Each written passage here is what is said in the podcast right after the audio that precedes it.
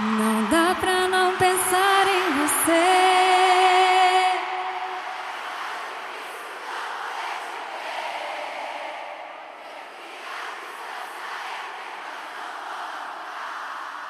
Tá cada vez mais difícil não poder te ver.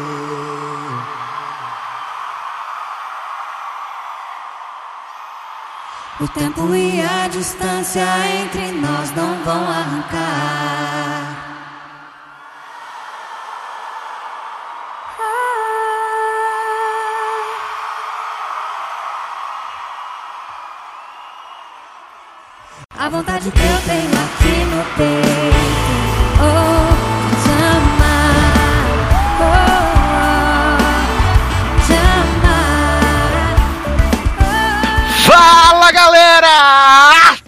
Sejam bem-vindos a mais uma edição do LogadoCast. Eu sou Edu Sasser e no programa de hoje, como sempre, vamos fazer o quê? Trazer o melhor da TV e do streaming para você, grandes sucessos, grandes hits. Junto comigo aqui, um grande elenco de altíssimo gabo e elegância, começando com ele, Marcelo. Oi, gente, vim aqui enaltecer meu homem, Zac Efron, que é desde High School Musical. e quem quiser pegar ele de mim vai ter que me enfrentar numa batalha na lama, lá na.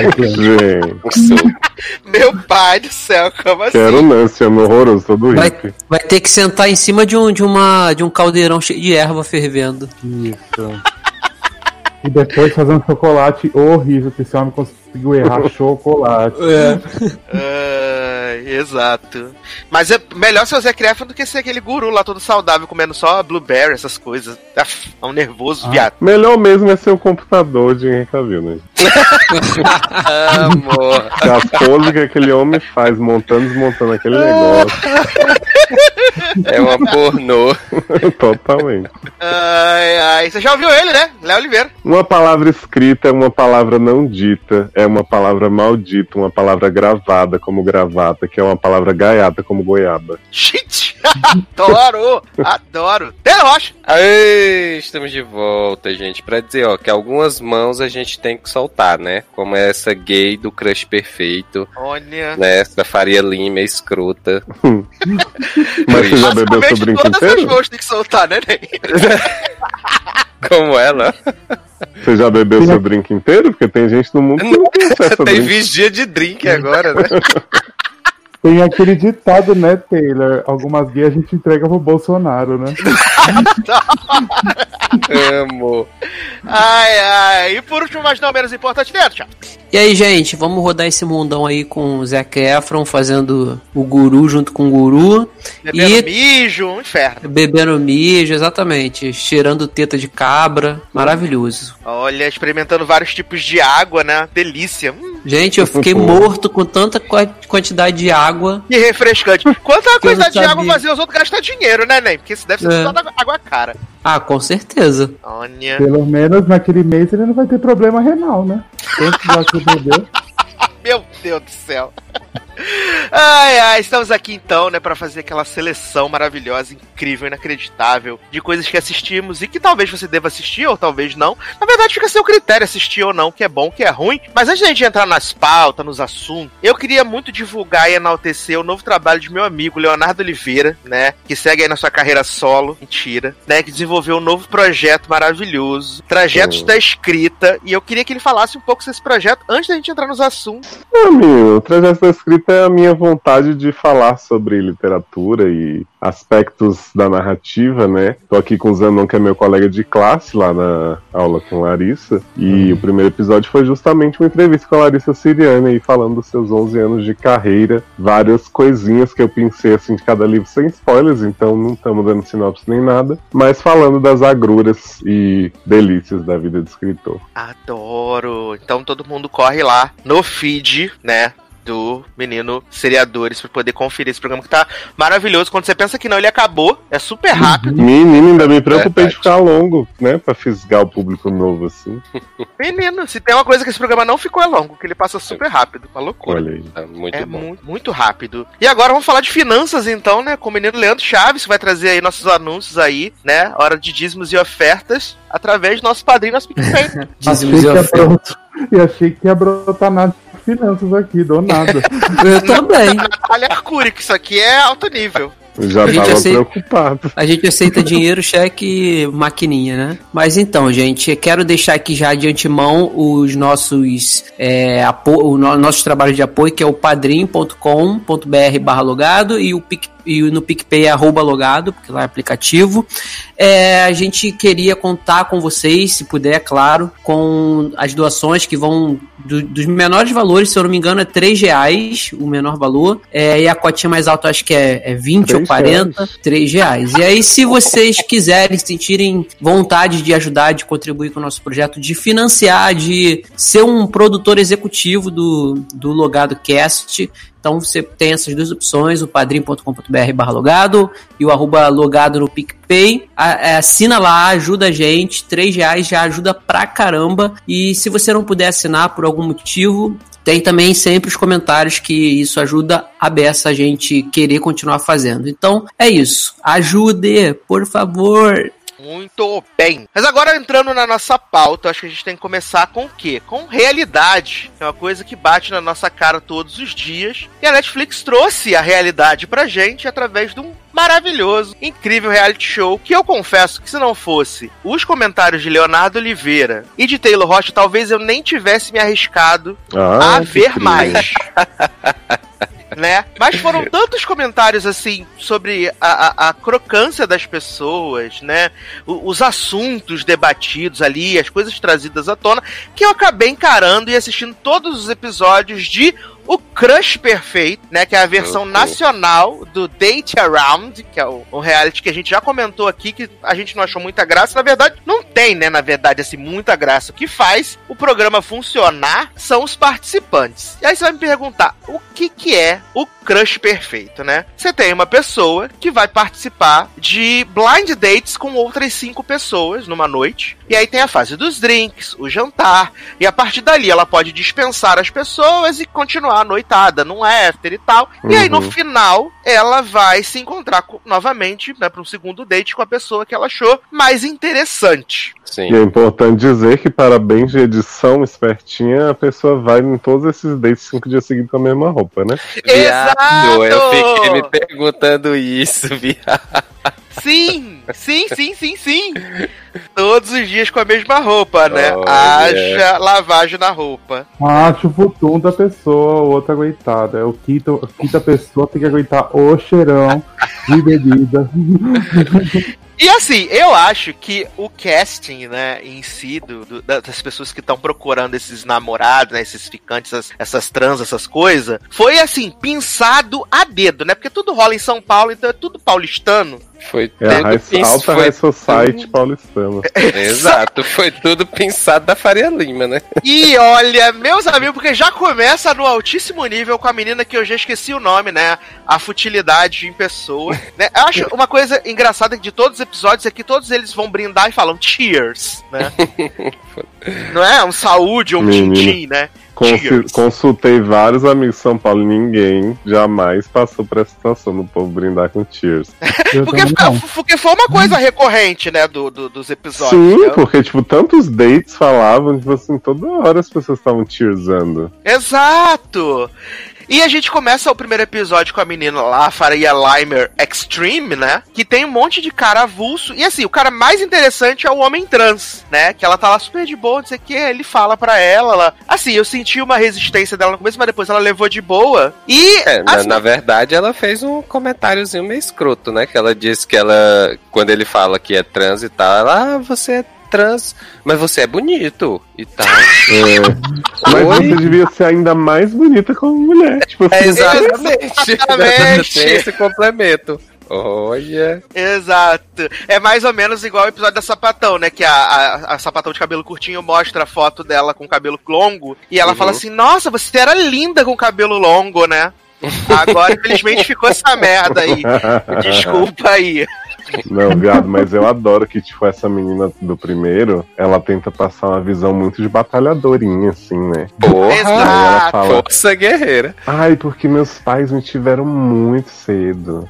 E Ai, aí, eu a partir de tal idade, era eu sozinha contra o mundo, não sei o que, com o dinheiro todo deles, pra fazer o que eu quisesse.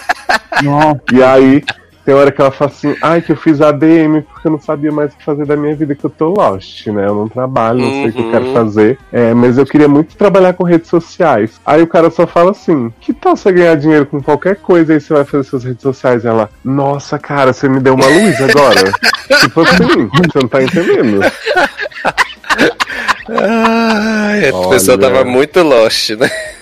E aí tem uma hora que ela fala assim: Ah, eu sou super ciumenta, já briguei com um cara porque ele queria passar um tempo com a filha dele, sou controladora Sim! mesmo, não sei o que e tal. aí o cara, tipo, chama ela de abusiva e hipócrita na cara dela, assim, ela dá uma risadinha, tipo, ah, sou muito legal. Fala, Zanão. Eu não aguento mais o jovem atual que fala que ele tá todo, todo sozinho, que ele estende sozinho, que ele faz tudo sozinho, que ele pagou a própria faculdade. Só que mora na casa do pai e da mãe, não pagou uma porra de uma conta de luz Exato. e quer pagar de batalhadora, né? Pelo amor de Deus, né? Nossa, ela joga isso toda hora. É incrível assim, sabe? Ah, eu não tive afeto dos meus pais. Não sei, ai, garota, cala a sua boca, que você só tá indo nesse bar com essa roupa todo cara aí. Porque seu pai deu comida em casa, não precisou trabalhar pra pagar a conta, não, caralho. Leo, e ela sempre ficava, porque os meus pais são muito jovens. São Uhum. muito jovens, sabe? Sim. Eu não, não sei nem como foi ter pais direito. Olha, é cada draminha da classe média alta de São Paulo que é, que é incrível, assim. E eu acho que eles foram, né?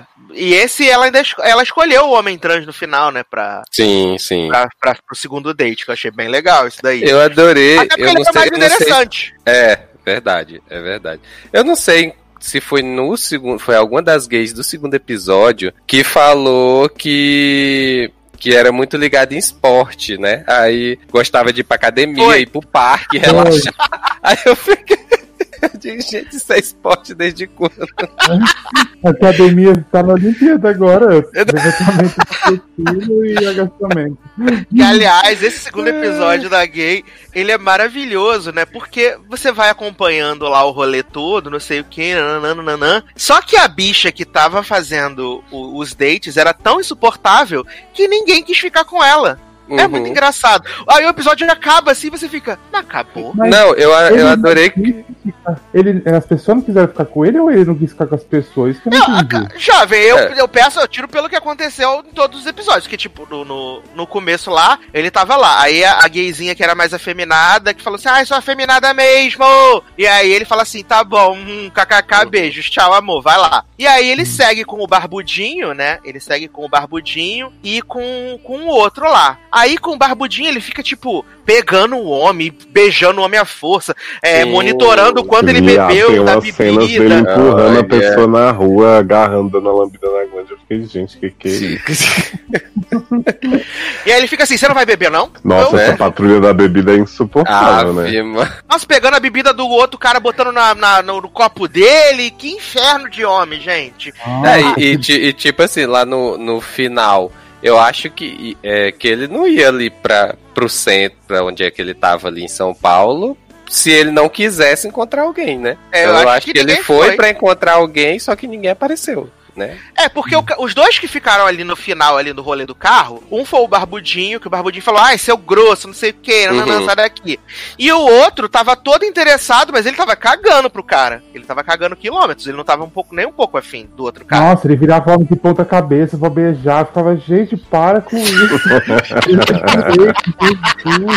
Mas É. sabe a dúvida que eu tenho? Porque, tipo assim, você vê pelos episódios que é sempre o mesmo número de dates que vai pro after, né? Pra pessoa dar uma caminhada, tomar outro drink. Porque assim, eles já começam num lugar que tem drink. Aí eles saem de lá Uhum. pra tomar outro drink, né? Acho super Sim, sim. sutil isso do programa. Eu acho, que, eu acho que quem mais levou gente pro, pro, pro after foi, Foi a a tiazinha menina. do terceiro episódio. Isso. Não, a lésbica levou tudo. Não, viado, a tia do terceiro episódio levou quatro, eu acho. É? Só, só dispensou o Marco Nanini. Ah, ah, é verdade, tadinho, Marco Nanini, só porque era viado. A minha Ai, amiga gente. do Twitter fica mandando, perguntando que episódio você ouviu dela. Falei, não, linda, não sei. É porque eu fiquei imaginando o seguinte, tipo, você vai sair hoje, né, com o Edu. Uhum. Aí, gostei de Edu e tal, mas eu já sei que tem uma cota que eu tenho que dispensar pro programa editar o resto. Aí eu já pensar, ah, se eu não gostei tanto, eu dispenso, porque amanhã talvez eu não queira dispensar. Não, não entendi muito bem. É, eu também não sei. Eu acho que, tipo, você vai. Você não, tipo, deve ter assim. Ah, é, os drinks, o jantar e depois pode ter um after ou não. Aí você grava tudo, aí na hora de montar, você monta Hum, o que, que rolou na noite, né? Porque a Pode pessoa fica tipo, ai, vamos ficar amanhã de acordar cedo, né? Não sei o que, mas me passa seu número aí, tipo, uma coisa super awkward. E eu fico, gente, não, né? Tipo, a pessoa sabe que ela foi dispensada, não é porque você vai dormir. Sim. Né? E, e, assim, a- a- essa tiazinha, eu achei ela uma das personagens um pouco mais interessantes, assim, Sim, sabe? sim. Eu achei ela uma das mais interessantes, ela falando do rolê do, do casamento dela, que foi meio abusivo e não sei o que e tal. Viado, quando essa mulher falou que tinha um filho de 33 anos. Eu fiquei no eu chão. caí no. Olha. Quantos anos essa mulher tem? Ela tem 50 e poucos, eu acho, né? É. Não, eu adoro que o cara que tá com ela, que claramente tem uns 45, fala assim: ah, eu sou só dois anos mais, mais velho que seu filho. O quê? Olha, o homem das probabilidades, né? Que fica dizendo, ah, eu faço cálculos e tal. Se eu não tiver compatibilidade pelo menos 95%, eu nem sigo. É, O eu das, fico o das probabilidades é, é o que fica encarando ela? É um, um cara de velho, assim, meio. Seu, seu, então, de- não tão velho quanto o Marco Danini. É, porque tem, tem um tem que o ela Marco fica. Nanini, que ela tem o de barba. after, que ela e ela fica. Que ele fica encarando ela e tal, e aí ela. Quem que é esse? Eu, tô- eu não tô lembrando. Que eu lembro do Marco Nanini, que foi o primeiro, tá na blusinha florida. Aí tem o Negão da ONG, né? O, lá, o, ai, nossa energia bateu muito. Super cósmico. É. Tinha o Barbudinho, que tava de blazer. Teve o Barbudinho que tava de blazer. Tinha o fisiculturista. Uhum. Acho que. Não, não é o fisiculturista. Acho que E aí faltou um, eu esqueci um. É, deve ser esse daí, das probabilidades, que eu esqueci. é esse velho aí que diz que tem 30 anos. 30 anos em cada perna, né? Sim, aliás, o baiano maravilhoso, né? Que diz que criou uma técnica de meditação pra ele e tal. Eu fico, gente, muito estereótipo, né? Do baiano nice and easy. Mas ele, assim, ele tinha um papo muito legal. Só que quando eu fui assistindo o episódio, eu falei até com o Taylor, eu falei assim, eu acho que ela não vai ficar com ele. Eu acho que ela não vai ficar com ele. Porque, tipo, eu, eu- eu- ela tava mais assim com, com o barbudinho e tal, não sei o que, de papinho, de beijinho pra cá, de beijinho pra lá. Eu achei que ela não ia ficar com ele. Mas é porque a edição do programa não, não permite a gente ver que Deus tá indo bem, né? Porque a pessoa faz uma pergunta pra um e aparece o outro. Aí você fica vendo Exato. que eles forçam essa coisa justamente da pessoa usar a mesma roupa pra né, ficar essa edição dinâmica. Só que, tipo, me parece muito forçado, porque parece que eles estão sempre botando os mesmos assuntos na conversa pra fazer esse joguinho. E você não sabe, às vezes. Aí, tipo, tem uma hora que a pessoa fala uma coisa normal e eles botam a cara dos dois mega constrangidos, assim, sabe? Como se estivesse sendo horrível o date. Uhum. Provavelmente eles pegaram de outro momento. Aí você fica assim, ué. Exato.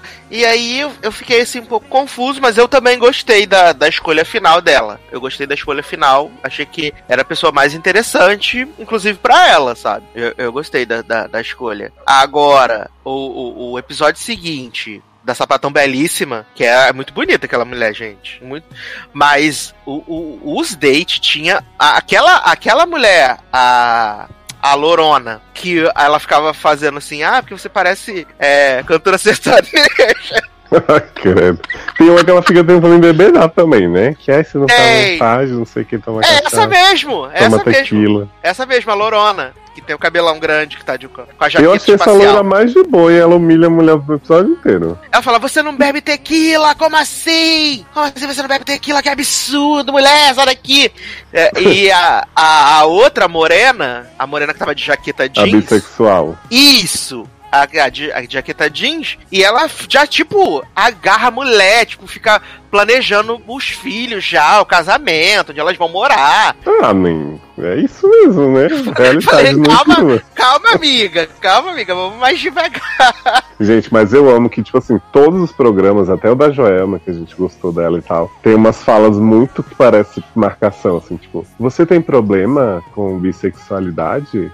não, não. Eu, tipo assim, parece muito que estão lendo o roteiro. Eu fiquei assim, gente, conversa normal. Exato.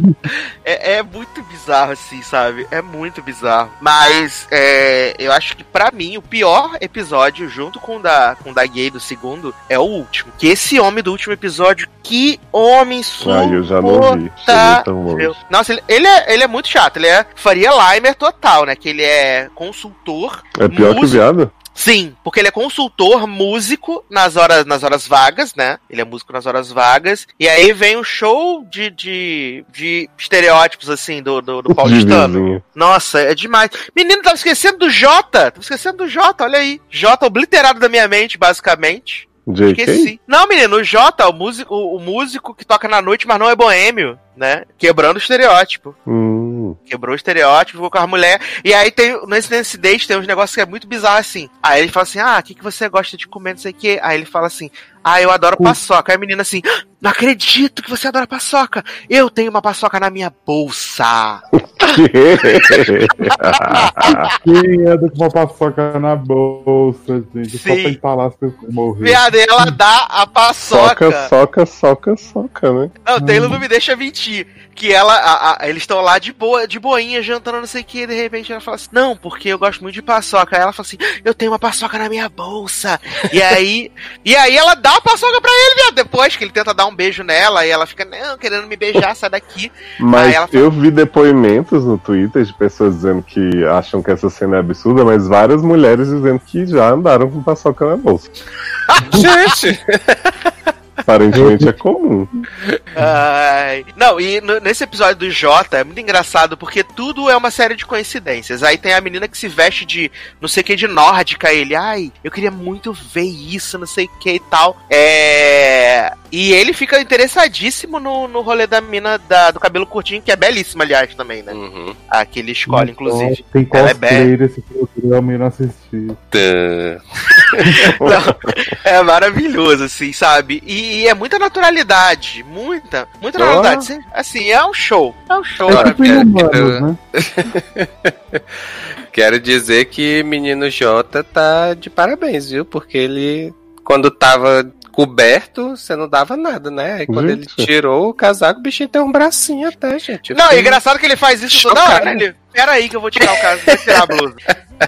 Além de estar usando o mesmo figurino, usou a mesma cantada todas as vezes. Deixa eu tirar a blusa. Aí ela, "Ah, não acredito, você tem uma tatuagem. Aí ele tinha uma tatuagem de alguma coisa.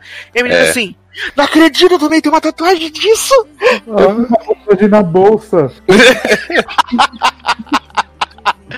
Ah, e esse, esse o do, do Jota é o show das coincidências, assim, que toda mulher tem alguma coisa, assim, muito parecida com ele. E aí acaba que ele fica com aqui não tem nada a ver com ele. É maravilhoso. Aquele Esse programa é um grande gatilho, né? Pra quem já teve encontro ruim, que é quase toda a população mundial. você fica vendo isso e pensando, ô gente, por que isso é entretenimento? Mas eu confesso que, pela bizarrice, eu até botei no Twitter, né? Que disseram que tava tentando muito defender o programa que falei. Você tira a superficialidade, né? A falta de naturalidade das interações das pessoas horríveis e tal, você se diverte. Não, sim. Releve É, é, é inacreditável, assim, a- a, quantidade de estereótipos que tem nesse programa e a Uhum. futilidade é inacreditável. Eu tava falando com o Leózio Taylor que, pra mim, o pior episódio é o último. Ah, homem. sem dúvidas. Nossa, ele é um chato, as mulheres são Olha. chatas, tudo é chato. E não dá nem pra você Nossa. rir, porque não tem, não é bom. Aquela mulher, é, acho que ela é ruiva, de cabelo curto. Uhum. Que, nossa, ela tava ali muito não querendo estar ali. Tava só pelo cachê, né? Sim, exatamente. Belíssima pelo cachê. Nossa, que fica reclamando. Não, eu, ah, eu achei que você não ia perguntar se eu queria um B. Na verdade, eu queria que você fosse espontâneo, não sei o que. Espontâneo devia ser seu sobrenome e tal, não sei o que. Ai, nossa. Nossa. Adoro. Meu sobrenome é espontâneo.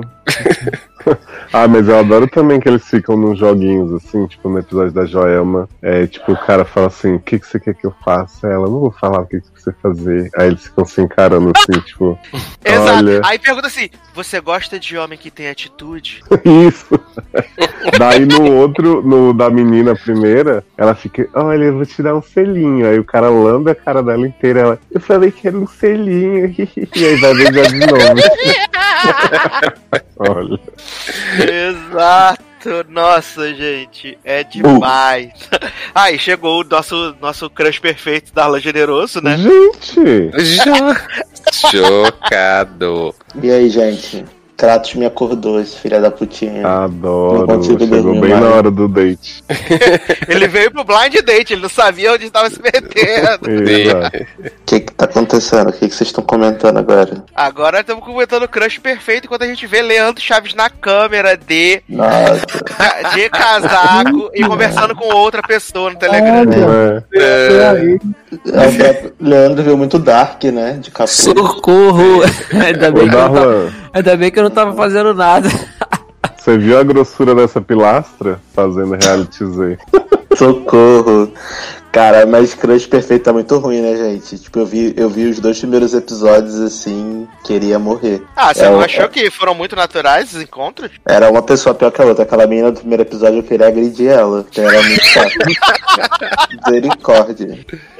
Misericórdia. Mas o pior do que ver o episódio era depois de vocês postando e o povo que participou do Twitter se humilhando, né? Sim, podendo desesperados por atenção. O viado maravilhoso de que o filme favorito é Lua de Cristal foi perguntar se eu gostei do episódio dele. Tá, ô, gente, até simpatizei com você, mas não vou responder porque não tá falando com você, moço. Não, a Hoje. cara do homem do date, quando ele fala que o filme favorito dele é Lua de Cristal. Eu O homem tentando desfaz demais, na né? hora, assim. Né? Olha aí. gente. Errado ele Contra- não tava. Contratado do logado ele.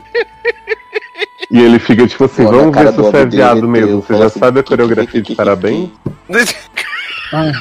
Mas eu acho que tudo que fosse para fazer, tudo que tinha que fazer pra humilhar aquela- a- o principal lá desse episódio, eles tinham que falar. Ia falar tudo coisa de viado que ele deu pra ver que ele é um viado homofóbico. E aí, Foi, tem até o rolê que pergunta, ah, você, que eu não sou a gay padrão, né, não sei o que e tal. E Né? aí, E ainda chamou ele de padrãozinho na cara. chamou tudo. na cara. Gente, ele é o Sérgio Maroni loiro. Que susto, achei que fosse Sérgio Malandro. Eu também. Mas aí provavelmente ele ia gostar de Lua de Cristal, né, Ney? Pois é. Maria! vocês vão me arruinar. Maria, cantar, né? Toda vez de um Te programa ama, tem. Bob. Ela te ama, vai atrás dela. Meu Ai, verde, que quero verde. Gente, adoro. ai, ai. Mas então tá aí, o crush perfeito, né? A gente contou um pouco, né? Contou tudo, na verdade. Mas, assim, se você tiver com muito tempo livre, também dá, dá fazer o quê? Bota na televisão pra passar e vai lavar a louça, passar um aspirador no chão, que super de boa, né? Super, super recomendado pra esse tipo de atividade. Se tiver com muito tempo livre, gente, entra no grupo do Logado, que tem muitas discussões maravilhosas sobre Ruby Rosa, Batwoman, Beyoncé, farsa ou realidade. São muitos tópicos muito quentes, assim, sabe? Que vocês podem participar, que vai ser super, vai super entreter a tarde de vocês. É melhor do que ver isso, com certeza. Eu Se amo você, se, você chega, se você chegar no grupo falando de Batwoman e de Beyoncé, pode ter certeza, filho. Se você chegar falando que Beyoncé vai ser a nova Batwoman, então, É. eu, Porra! grupo acaba. Ai, ai. Mas saindo então da realidade aqui, né? Vamos para uma minissérie, né? A princípio, que é. Era pra ser uma re- meio que realidade, assim, né? Só que não. E só que ela é chata, né? Chata como a realidade, que é 12 Jurados, né? Nova série belga, polonesa, sueca, da Netflix. Um desses países aí da Europa. É né? belga. Ah, por isso que tá ruim, então, tá explicado. Às vezes eu acho Mentira, que aqui do The Night é boa. programa. Né? Eu não faço ideia do que, que é isso. que é ela vai acompanhar ali o julgamento de uma mulher que está sendo acusada de ter matado a filha de dois anos e sendo acusada de ter matado a melhor amiga 18 anos atrás. E aí cada episódio vai focar em um dos 12 jurados, ao mesmo tempo que acompanha esse caso, e isso a gente vai descobrir se a protagonista é culpada ou inocente. Só que é tudo tão chato que você se julga culpado pra ir pra cadeira elétrica e morrer antes de acabar o primeiro episódio. Pô, mas Você você chega culpado contando, de eu já assistir, achei né? o quê? Empolgante, né? Você, você se sente culpado de assistir. Se tivesse um júri pra te julgar, com certamente eu te julgar maluco de assistir, porque é, gente, não tem nada de interessante nessa série. Era pra. a ideia eu acho que era pegar e mostrar pelo menos uma parte dos 12 jurados, né? É a vida deles, pessoal, o que se passa é, é, fora ali do, do- desse trabalho de júri. Aí eles mostram algumas coisinhas de alguns, mas é totalmente desinteressante de todas as pessoas, inclusive a da protagonista lá, que é casada com um cara que, que aí ela tem três filhos e aí ela mente que não, ele não quer que ela seja parte do júri, ele mente, ela mente, e aí ele descobre, tranca a mulher no banheiro. E a, a própria condenada, né? Que a, a, que a suposta assassina da filha e da amiga 18 anos atrás também não, não tem. não te traz interesse nenhum na personagem e ainda tem aquele filtro cinza, sabe, acinzentado, não é acinzentado, mas sem cor, para dar a entender que, que é, sei lá, tudo muito muito obscuro, muito triste, que incomoda pra caramba. Muito ruinzinho, não gostei não. Mas aí eu não. Não tem como eu gostar, não- né? Eu não entendi que é, os episódios focam no jurado, na vida dos jurados, fora do, ju- do júri? P- pelo que dá a entender, sim, pelas Sim. sinopses.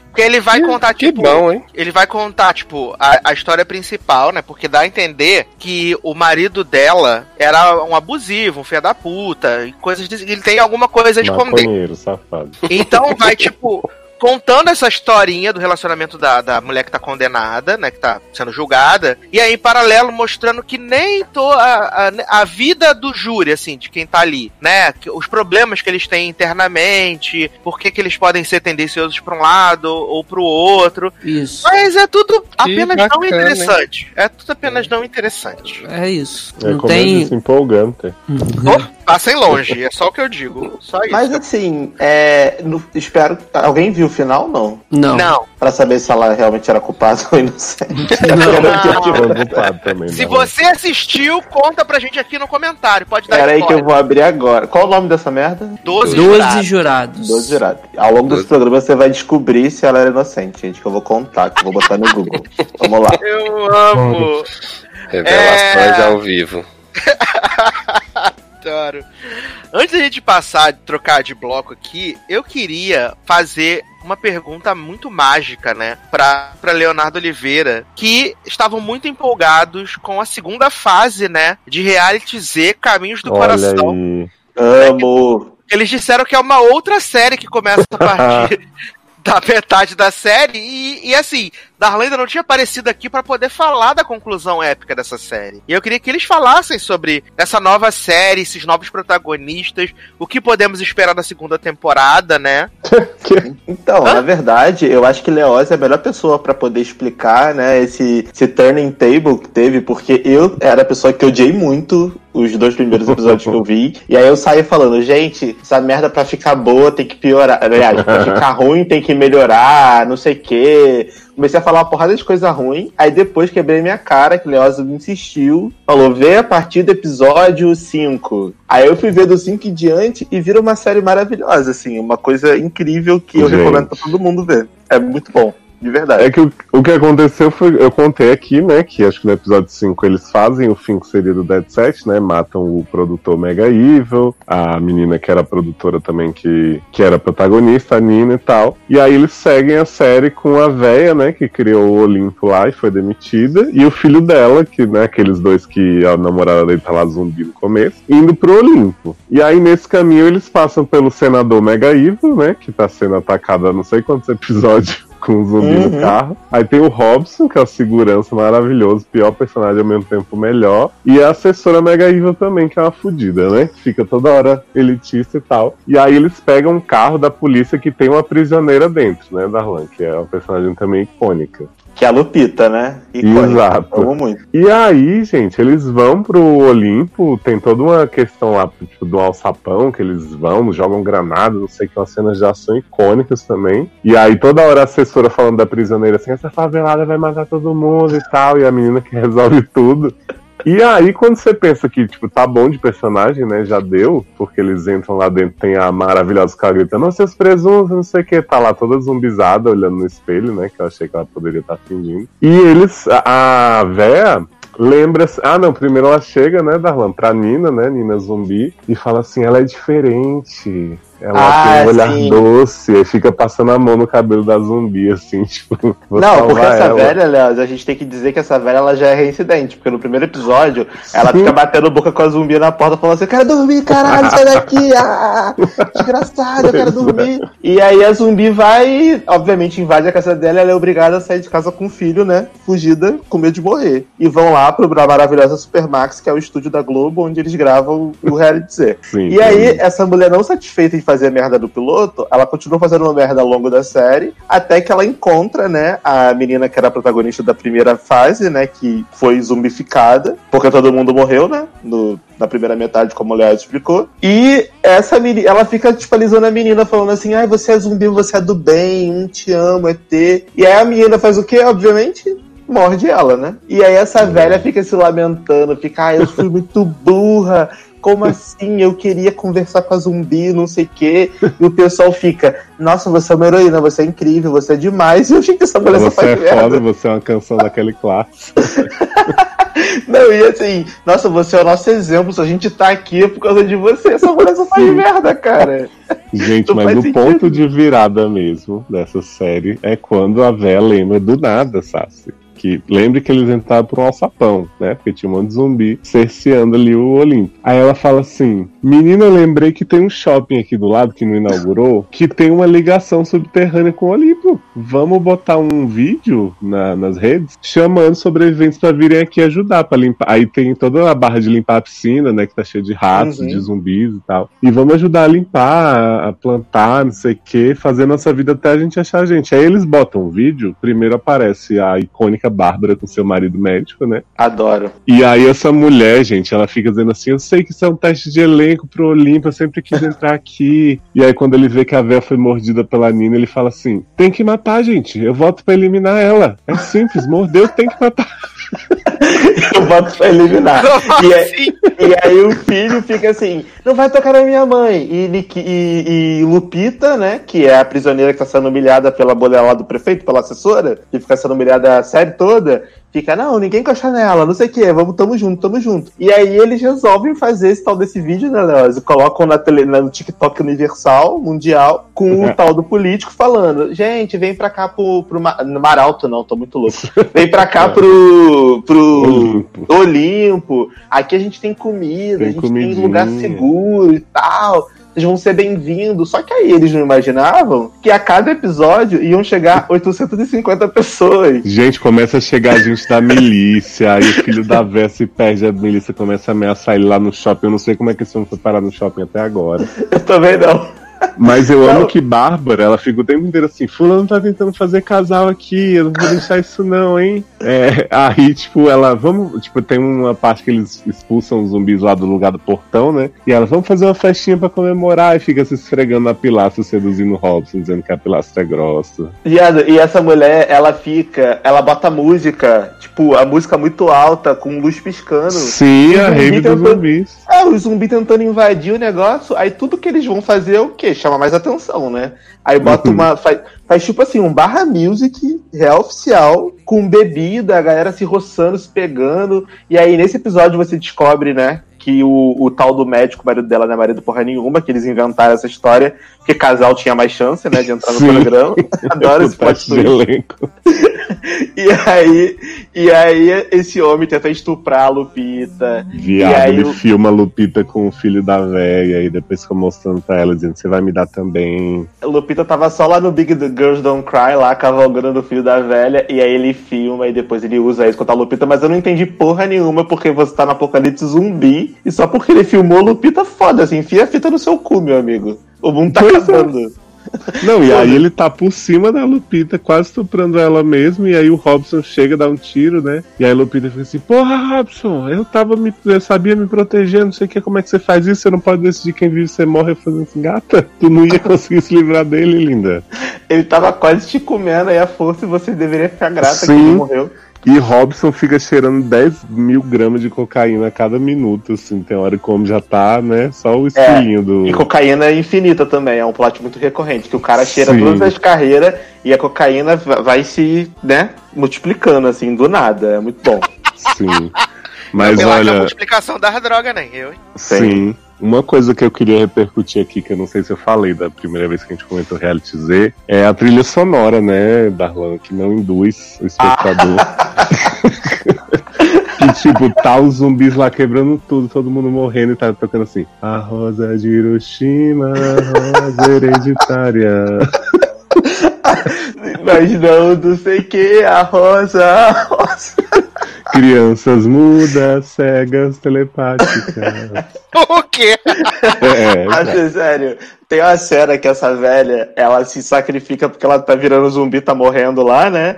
Aí eles querem limpar a área externa, então eles tiveram a brilhante ideia de ela vai servir de, de, de isca, né? Vai lá pra fora pra atrair os zumbis pra eles poderem fechar o portão, né? E vão botar os zumbis tudo pra fora e eles vão conseguir limpar a área externa. E aí o filho dela ia pro telhado e dava um tiro na cabeça dela antes do zumbi comer ela toda e ela ficar lá sendo morta com dor pelo zumbi. E aí quando essa mulher vai se sacrificar, tipo assim, uma cena mega tensa, tipo, sabe? Que era pra botar uma música de porradaria eles estão botando Pense nas crianças mudas, telepáticas. E eu fico assim. Não, tem outra cena do começo, que é os zumbis comendo um monte de gente e tocando aquela música. Eu na sala de jantar. Né, né? Eu fico, gente, o que, que é isso? Ah, eu quero oferecer essa homenagem aí. A gente achava que Sabrina Sato era a grande protagonista, mas na verdade o cara Pois que fazia é. a edição de som dessa série é o grande protagonista, porque ele consegue fazer umas músicas, montagem, não sei a diferença, montagem, edição, é de porque ele faz uma música que casa muito bem com as cenas, só que não, é assim, é uma coisa que te transporta pro, pro momento. É Sim. impressionante. E o fim icônico do casal que surge também, né, da Sapatãs, que é a assessora Mega Evil e Bárbara, que Bárbara tá mordida e a assessora me morde também. E elas começam a se beijar, se morder, se pegar. E o grande plot twist é que no fim de tudo, que tá tipo Lupita e o filho da Vé escondendo o negócio lá no, no azulejo, né? Os sobreviventes que chegarem acharem. Uhum. E aí abrindo o zumbi pra chegar em todo mundo, Robson, né, faz todo o negócio. E aí o celular começa a tocar na última cena e acaba. É, celular é um grito de socorro, né? Já dizia aquele filme. Sim. Mas é a muito bom porque é final metáfora, explicado. É a metáfora, né? De acordo com o final explicado que a gente viu, né, Leôncia? Sim, porque a comunicação tinha caído no meio da série. Então, se o celular tocou, é porque a humanidade estava se reorganizando contra os zumbis. E é aquilo também, porque no final todo mundo morreu, assim. Todo mundo morreu real. Ninguém... Porque assim, depois que a família Bolsonaro invade a casa, o Olimpo, pra poder fazer, ah, a gente vai entrar e tal, a gente vai mandar isso aqui, senão a gente vai matar vocês. E aí, Lupita, né, faz a Daenerys quebra a roda, né? Pra poder, né? Já que Ah, eu vai- amo a hora que ela fala assim: vamos acabar com. Como é? Ela fala assim, vamos matar Propriedade privada. Isso, é, ela é tipo comunista do, do, do apocalipse zumbi, eu amo muito. A galera lá do grupo do lugar deve ficar orgulhosa, né? Que tipo, a galera comunista, anticapitalista, Olha. ia ficar muito orgulhoso, porque ela chega e fala assim: vou quebrar a roda, já que você quer que tomar a propriedade privada, que a galera não vai poder entrar pra poder se, se cuidar, então também a gente não vai ter mais lugar nenhum salvo nessa porra, não. Vai morrer todo mundo. Aí ela vai e quebra lá a parada e deixa o zumbi entrar. E aí o zumbi entra, meu amigo, mata todo mundo. Aí tem a cena icônica que o Leoz falou, da mulher que é mordida, aí a assessora fica, me beija, me beija. Não, a assessora não, a assessora é mordida, e aí a mulher, que é a que a gente ama, né, que entrou lá fingindo que era casada com o médico, que não era médico porra nenhuma, fica, ah, me beija, me chupa, que eu vou ficar aqui a única viva aqui, me morde, não sei o quê. Aí a mulher vai e morde ela. Aí o político vai também, toma tiro, a, a assessora dá um tiro nele, ele morre. E Lupita morre, o filho morre, todo mundo morre. Então, Lupita e o filho a gente não vai morrerem, né? Eles estão lá caídos na casa e os zumbis entrando.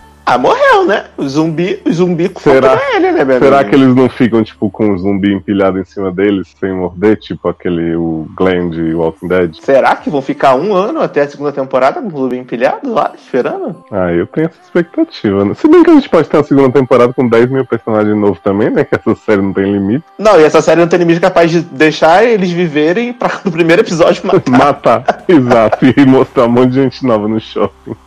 Pode ser que venha aí, gente. E eu acho que se tiver uma segunda temporada, eu acho que vai ser assim, um outro rolê, num outro lugar. O apocalipse zumbi acontecendo numa outra cidade. Outro reality show. Isso é mais focado no Rio, né? Que eles estão ali toda hora mostrando aquela, aquela a mesma cena do Rio de Janeiro explodindo. Uhum. Mas tem hora que a véia descobre que é global, né? Ah, é que elas mandam as mensagens, né? Não conseguem se comunicar. Isso, aí vem várias Ah, mensagens em outras línguas maravilhosas. Adoro, Adoro. verdade. Global. Ou seja, é uma série, gente, imperdível. Episódios assim de 30 minutos, você vê super rápido. Vai do episódio 5 em diante que não tem erro. É uma cena melhor que a outra, uma sequência melhor que a outra, uma resolução mais incrível que a outra, que você fica assim de cara, passado chocado.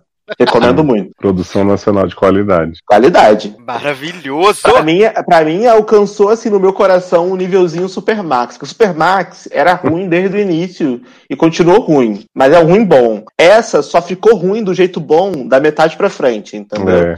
Então Supermax ainda é o melhor pra ver. Se você tiver que escolher, vê Supermax primeiro e depois essa. Mas essa também é muito boa, recomendo, viu? Maravilhoso! Já que Darlan tá falando aí, que que, já que você aparece pouco por aqui, o que, que a gente vai tocar pra passar pro próximo bloco desse Antes de podcast? tocar, eu posso dar resposta em relação à série dos 12 jurados? Eu Pode, por favor. aqui? Acaba com essa, com, essa, com essa dúvida que as pessoas estão tendo. Nossa, se você A- não. Abri, abri o TV Showtime aqui pra poder ajudar vocês, pra vocês não serem obrigados a ver essa merda, pessoal. Aparentemente a mulher matou mesmo a filha e matou o a amiga, ó. Os comentários. I did not understood. Eu não entendi por que ela matou a amiga. Muita informação, muito planejamento pra porra nenhuma. É, also did. O que que é Bridget? Ah, her, her friend. Ah, é, também não entendi porque ela matou a amiga e porque a amiga concordou em estar no vídeo dizendo todas aquelas coisas. Não saberemos que coisas foi, foi essas que a amiga falou, que não vamos ver. O que ela tava planejando? Pedir dinheiro? Aí tem um outro comentário aqui que é o Pikachu com a boca aberta, tipo, chocado. Aí o outro, tipo, mas por que, que ela matou a filha? Gente, eu achei isso pra nada, socorro. Eu, eu assisti isso pra nada, socorro. Tipo, Ou pessoas- seja, ela matou a É. amiga e a filha, né? Isso, as pessoas não estão Olha. entendendo porra nenhuma, só sabem que essa mulher realmente era culpada. Então, se você está planejando ver essa merda, não veja, viu?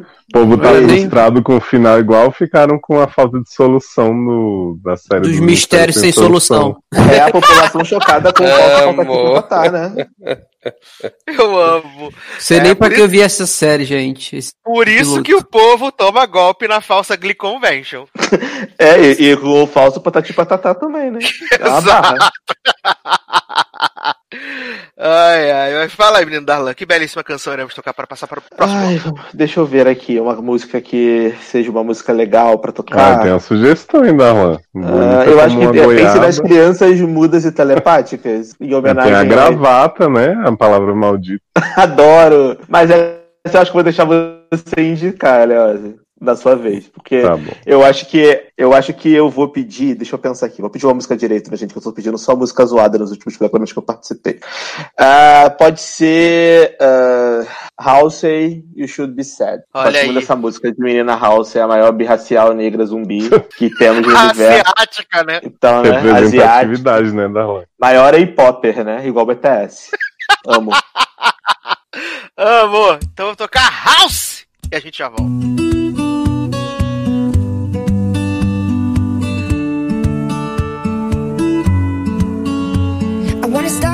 insane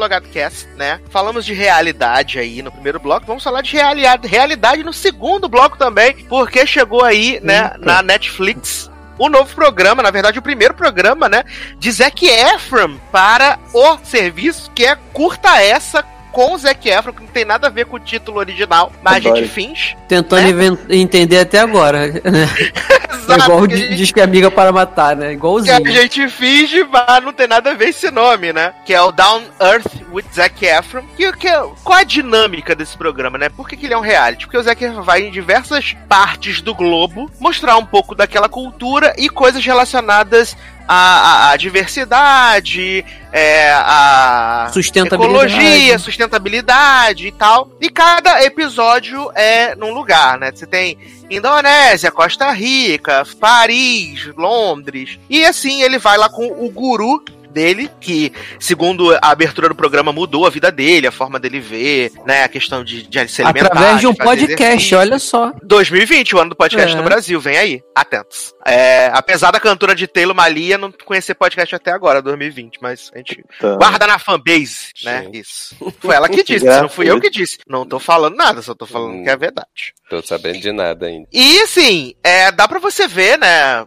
é, não precisa ser na sequência do- dos episódios, dá pra você ver. Tanto que eu comecei pelo segundo episódio, porque tinha o gatilho, Paris, e tinha o Ana Kendrick. Kendrick, né? No elenco ali no episódio, que era o episódio voltado pra água, né? E aí ela, eles vão experimentar, tipo, 75 sabores de água mineralizada, com gás natural, umas maluquices assim, né? Pra gastar dinheiro com água. E também eles vão lá na França, que é tipo a água filtrada que o governo paga e Que é a melhor água pra do mundo, né? É que tem água gaseificada na rua, uns negócios assim, que você pensa assim, bicho, como assim, né? Assim como no, no primeiro, né? Na, lá na Islândia, né? Enquanto toca 10 horas de Ayadindong, que eles vão vendo o, o negócio lá da- da- da- das águas termais. Sim, é muito bacana, né? Um episódio do Globo Repórter, né? Com o Zac Efron. É. Uhum. Mas uma Eu barra desse episódio da água é que, assim, eu fiquei muito chocado com as informações em relação à água, que água de garrafa, aquelas águas puras, não sei o quê, aquilo ali é tudo ruim pra gente, né? É. O cara Exato. explicando que, tipo, não tem. Quanto mais minerais tem, melhor no caso, né? É que não tem os minerais que a gente precisa. Então, se você toma aquelas águas todas purificadas e tal, que a gente acha que a gente tá arrasando bebendo, tu tá todo, né? Fazendo o teu organismo tirar os nutrientes que você deveria ter na água do teu corpo. E isso não é bom pra saúde. É, porque a, a água ela tem que ser rica em alguns minerais que eles falam lá. E quando a água, quando você compra água é, engarrafada, mineral, que vem assim, purificada, na verdade ela tá sem esses minerais, sem nenhum desses minerais, e aí quando ela entra no seu corpo, os minerais que existem dentro do seu corpo, ela, ela absorve e sai na urina, né? Então, assim, ela, ao invés de ajudar, ela acaba te atrapalhando, porque ela tá roubando de você Uhum. esses minerais. Cara, eu achei muito interessante, já começando pelo primeiro episódio, a, a parte da Islândia, né, que, do- das termais lá, que eles têm, tem um spa que eles fazem tudo no, no solo, que o solo é, é, é, é frio, mas você cava a terra assim, aí começa a sair água, borbulhar e Foda, ferver. um pão feito no, no coisa, É, um ovo cara. cozido, maravilhoso. eu tô Sim, chegando é- à conclusão que a Islândia é o lugar mais foda do mundo. Eu quero muito visitar a Islândia. Porque, assim, tem tanta coisa legal nesse país, na Tem Iceland. barco explodindo, né? com Tem barco explodindo, tem Demi Lovato sem mão, tem, tem uns, uns plot Elfos, muito né? bom. E sabe o que, Elfos, que, é, elfos. E sabe o que, que eu acho muito interessante, assim, cara? Que eles falam isso no episódio. Se a gente para pra pensar, a Islândia não tem florestas, não tem árvores. Porque o, o clima, a vegetação deles ali não, não, não, não faz com que árvores Só tem cresçam. Ice, né? Iceland. É, exatamente. E terra. É, então é muito maneiro como a natureza não te dá uma parada, mas em compensação te dá outra pra substituir.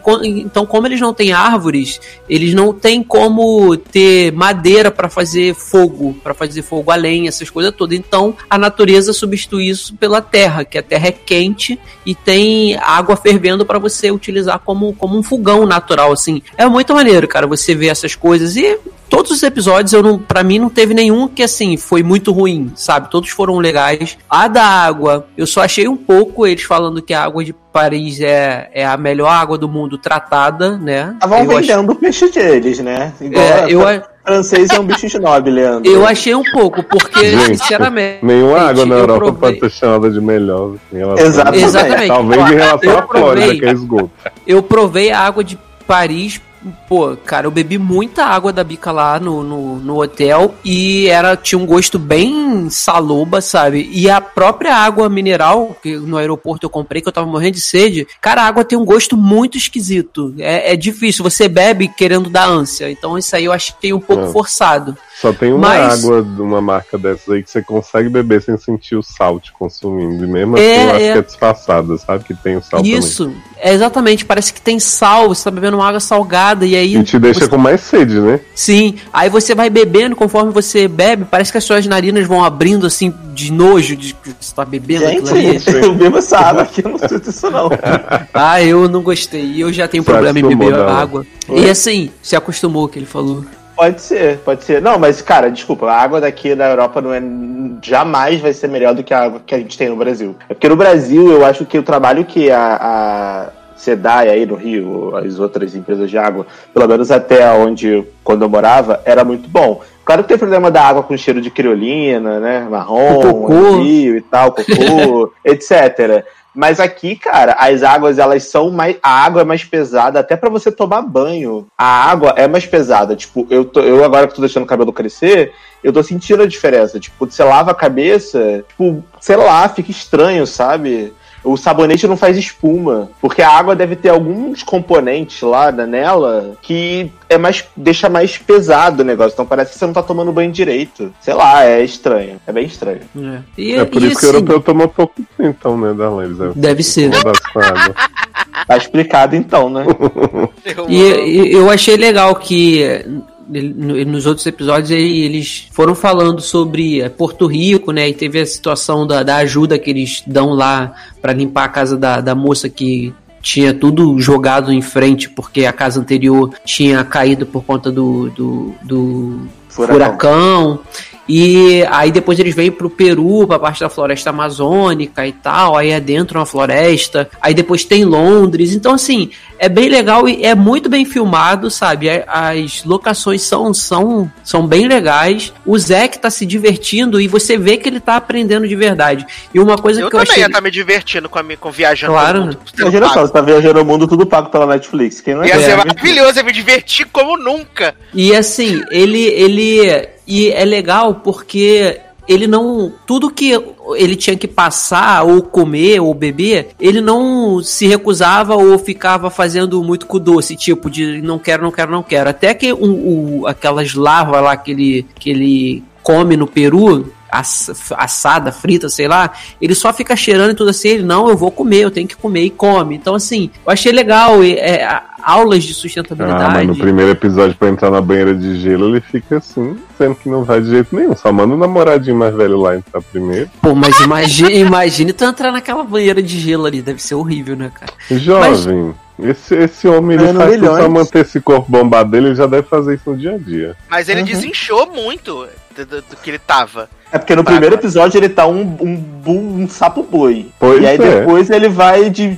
Eles de- deve- devem ter demorado, sei lá, alguns meses pra gravar, obviamente. Ele ficou doente nesse, me- nesse meio desse rolê aí, passou mal. Deu uma desinchada boa, porque no primeiro ele tava um sapo boi. Mas um episódio que eu achei o mais fraco, que eu fiquei com um pouco de ranço, foi o episódio, acho, do Peru, sobre as batatas. Tem dois no Peru. Tem esse, Eu que é o que é o primeiro, e o último. Que mostra a galera hippie. É o primeiro Uau. episódio do Peru. Que aí o pessoal fica lá, tipo, ai, porque nós estudamos numa escola onde não tem matéria. Você vê que é um bando de gente rica, que não tem um problema na vida, que não tem uma conta, que falou, ai, nossa, vou ser hippie porque eu posso. E aí foi pro Peru pra pagar É de cu de riponga. Então, assim, me deu um pouco de ranço isso. Quando eles estavam indo pros lugares e estavam realmente com as pessoas locais, o pessoal da, do Iceland, até o pessoal lá de Paris mesmo, a mulher lá que tava dando pra ele a parada da água, você via que o pessoal era local, que o pessoal realmente estava vivendo aquilo ali, que era a realidade deles. Agora, esse Verdade. pessoal que montou comunidade hippie é um bando de milionário dos Estados Unidos, Canadá, sei lá, que falaram assim: ai, quero ser cool, quero ser hipster. Vou pro Peru, país da. Vou viver na Amazônia peruana e vou montar uma escola aqui, porque se meu filho sair daqui sem saber ler, beleza, ele já é milionário mesmo, não precisa ler. Entendeu? E aí querer vender pra gente que tá vendo, que é todo pobre, cheio de dívida, fudido, que isso é uma, é uma vida sustentável, vai tomar no cu, meu amigo. Não é assim que funciona, né? É, aí eu fiquei meio puto, mas de resto eu gostei da série como um todo. E agora, sabe, assim, eu gostei também pra caramba do Darren, né? Do, do amigo dele. É, eu achei ele divertido pra cima, sabe? E, e eu acho que pela primeira vez eu senti vontade de comer comida vegana assistindo as coisas que eles comiam. Não todas, claro. não, não porque senti essa vontade, não. Eu senti. Porque sempre, sempre quando eu vejo comida vegana ou alguém comendo alguma coisa vegana assim, não, não é muito atrativo no visual pra mim. E, e nesse tem vários episódios, várias situações que eles vão comer alguma coisa, tanto na parte doce quanto na parte salgada da comida vegana, que era tão bem feito, tão bonito, que eu fiquei com vontade de provar. Então, assim, eu achei legal isso também. Eu amo o episódio que tem aquele chefe que tem estilo Michelin, não sei o quê, que aí ele vai servir comida pra eles, aí é assim, que comida é essa aqui? Ah não, eu catei umas folhas aqui do meu quintal. Achou no primeiro, né? Da É, na Islândia. primeiro, né? Aí ele pegou as, as plantas que ele tinha assim no mato lá na casa dele, colocou, botou num prato pequenininho, numa porção minúscula, porque todo prato chique é porção minúscula, né? Porque só É. pra você botar no buraquinho do dente tá bom. É, não, ainda botou em cima da pedra, né? A comida, né? A comida vem em cima da Sim. pedra. Sim, era em cima de pedra, de madeira, era tudo assim. É, e aí o cara do superalimento lá, que é o, o, o coroa que tá viajando com o Zac Efron, fica assim, nossa, mas essa comida aqui é muito superalimento, porque tudo que ele tá aqui ele plantou. E eu fiquei assim, aí eu fico assim, gente, ele catou uma folha do mato e botou aqui com sal grosso. A gente tá aqui servindo pra vocês. também, né? Tá, É, tá, o não, e tá cachorro servindo- vai na rua, então come o capim na rua, super alimento, né? não, e o outro falou assim, não, eu, eu defumei isso aqui com bosta. E aí Ah, eu assim, sim. Ah, sim. E o Zé Efron, oi? Aí e eles falam dessa do bosta também porque lá não tem madeira pra defumar as paradas, aí tem que fazer com bosta, né? De, de cabra. Aí o Zac Efron, mas não tem gosto de bosta. Eu falei, ah, que bom, né? O cara tem Que um bom. Michelin, né? Que bom, né? né? Tem gosto de bosta. Se tivesse, eu ia ficar um pouco preocupado. Agora, a, a mulherzinha lá também, que eu acho que essa é em Londres, que faz um ceviche vegano pra ele, cara, me deu muita vontade de comer. Ai, gente, que é um ceviche vegano? ceviche, ceviche vegano já não é ceviche, entendeu? É outra coisa que tá imitando o ceviche. Ah, mas ficou muito bonito o prato. Aquele me deu Cara, ceviche de já é um negócio horrível, assim, não quer fazer vegano. Ah, mas ela fez com, com legumes, com as paradas assim, deve ter ficado Então não é gostoso. ceviche, é salada de é legumes, tipo? Eles chamam de ceviche, né? Deixa eles se iludirem, gente. Eu fico irritado com esses, com esses veganos. Ai, nossa, porque, pra assim, que, que tem que gente, dizer que é carne vegana? Não faz qualquer coisa, fala assim, não, você quer É, bolinho carne, de vegano. planta, carne de planta. Vou Viado, comer uma carne de planta. Não, você tá é comendo carne. planta. É, Gente, Vou, exatamente. ai, vou comer um hambúrguer vegano incrível. Meu amigo, não é hambúrguer vegano. Você não tem hambúrguer dentro? Não é um mato. boizinho, né? Não é Eu não hambúrguer. entendo, não entendo esse conceito desse povo vegano vegetariano que quer comer tipo hambúrguer vegano, como o Dana falou, pra ter o gosto da carne. Linda, você já não tá comendo que você não gosta do gosto? Não É, entendo. não entendo isso também, não. E pra Não, mim isso é é que- coisa de gente incubada, que queria comer carne, mas não pode. Não. Não, então, Exatamente. mas é que eu até entendo que tem gente que gosta do gosto, mas decide não comer, e, vai- e aí vai até dos produtos que usa, né, não sei o que, shampoo vegano, blá blá tem que- Vamos ser cancelados pelos veganos que está Não, mas que é o. Ó, mas Leózio, por exemplo, o, Da- o Derry, ele não toma leite também, né? Porque ele é vegano. De, aí ele não toma só leite nenhum. né? Nem de, nem de cabra, nem de Zec, nem de vaca. E aí, quando fazem um leite de coco pra ele, ele, caraca, é muito bom, eu adoro leite. Tipo, mas Não, é um então, mas, de coco. mas é que assim, eu entendo que é o propósito da pessoa. Ela pode gostar do gosto, sentir mega saudade e tal, mas ela fala, não vou porque, né, tem toda uma causa por trás. Mas eu não entendo essa necessidade de ficar imitando as coisas exatamente, tipo assim, a pessoa pode dizer, porra, eu tô afim de comer uma proteína, mas tô afim de, tipo, pegar um negócio, tipo uma bebida, né, de planta, que seja. Agora, eu não entendo o que, que tem que chamar de leite, de lasanha, de, de carne, de, de ceviche, entendeu? Tipo, porque não é. Você vai comer com aquela expectativa, tipo, eu gosto daquele hambúrguer do Futuro Burger, que é tipo de planta, eu acho gostosinho. Só que a Exato. expectativa de que é um hambúrguer. para eles. Exato, a expectativa de que é um hambúrguer, que tem um cheiro de hambúrguer de não sei o que, quando você vai comer, você fala, não é, porque não é a mesma textura, não é a mesma coisa. Fake pode news. ser só. Saudade do sangue, né? É isso. Não, eu Aí, não sei.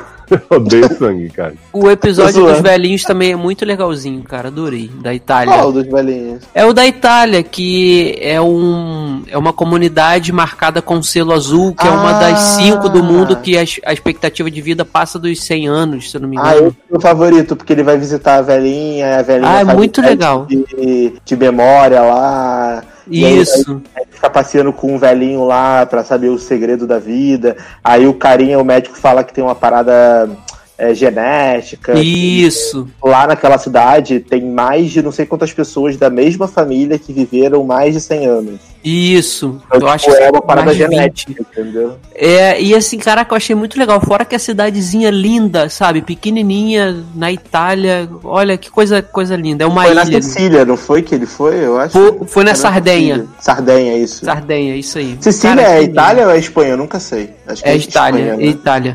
Sicília? É Itália. Nunca sei. eu Temos, temos em uma italiana aqui no programa. Por favor, Né? Juliana, tu pode responder? O, o, o Zanon Tratória? Qual onde é que Marcela. Paola.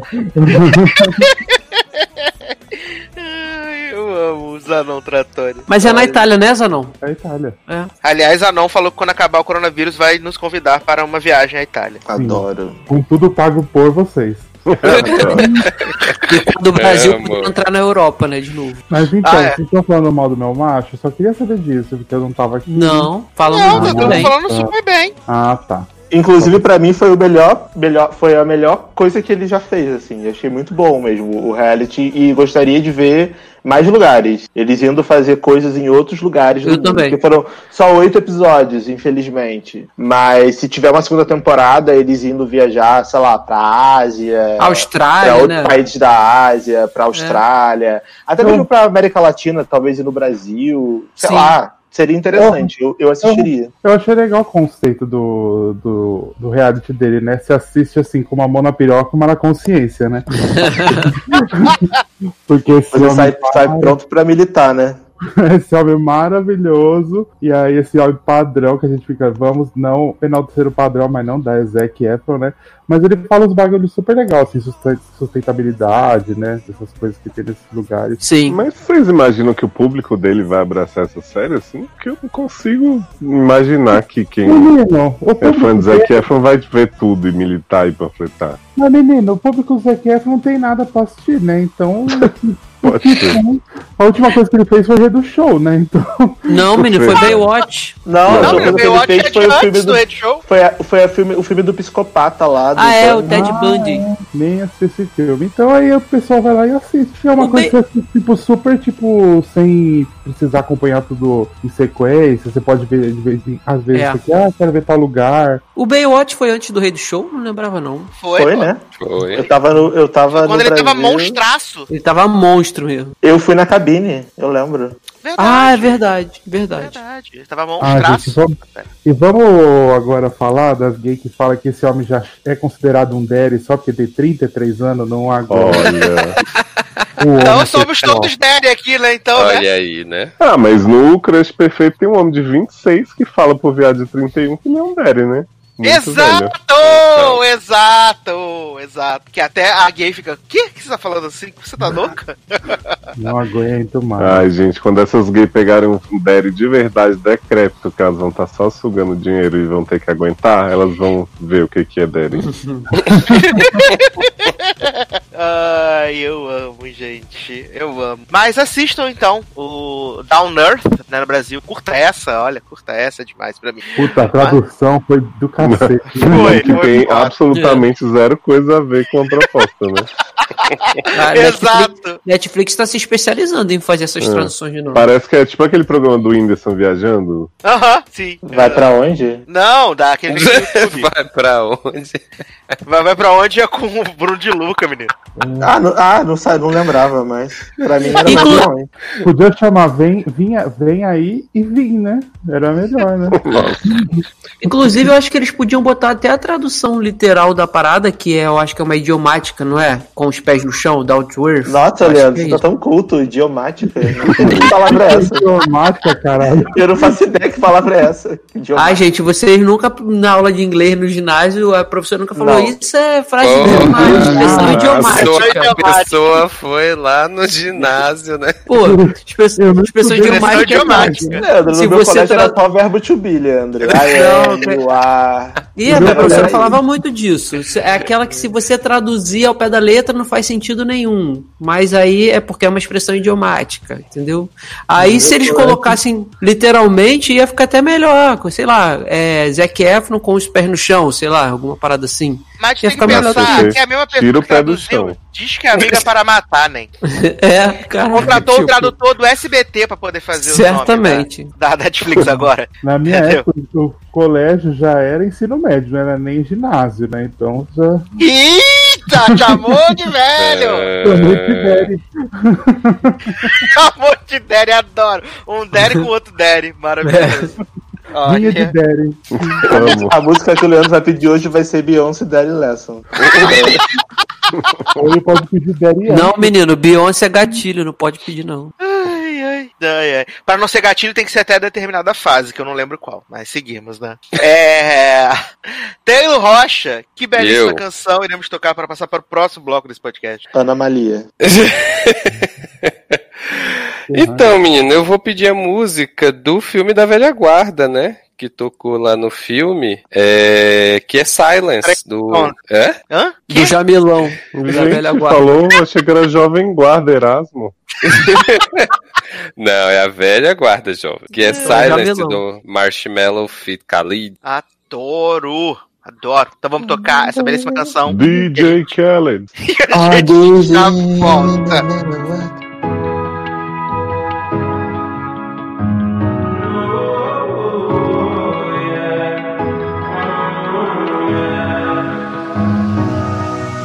I'd rather be a lover than a fighter. Cause all my life I've been fighting. Never felt a feeling of comfort. All this time I've been hiding. And I never had someone to come on. Oh, nah, I'm so used to shit. Love only left me alone. But I'm at one with the silence. I found peace in your vibes. Can't show me there's no point in trying. I'm at one, and I've been quiet for too long. I found peace in your vibes. Can't show me there's no point in trying. I'm at one, and I've been silent for too long.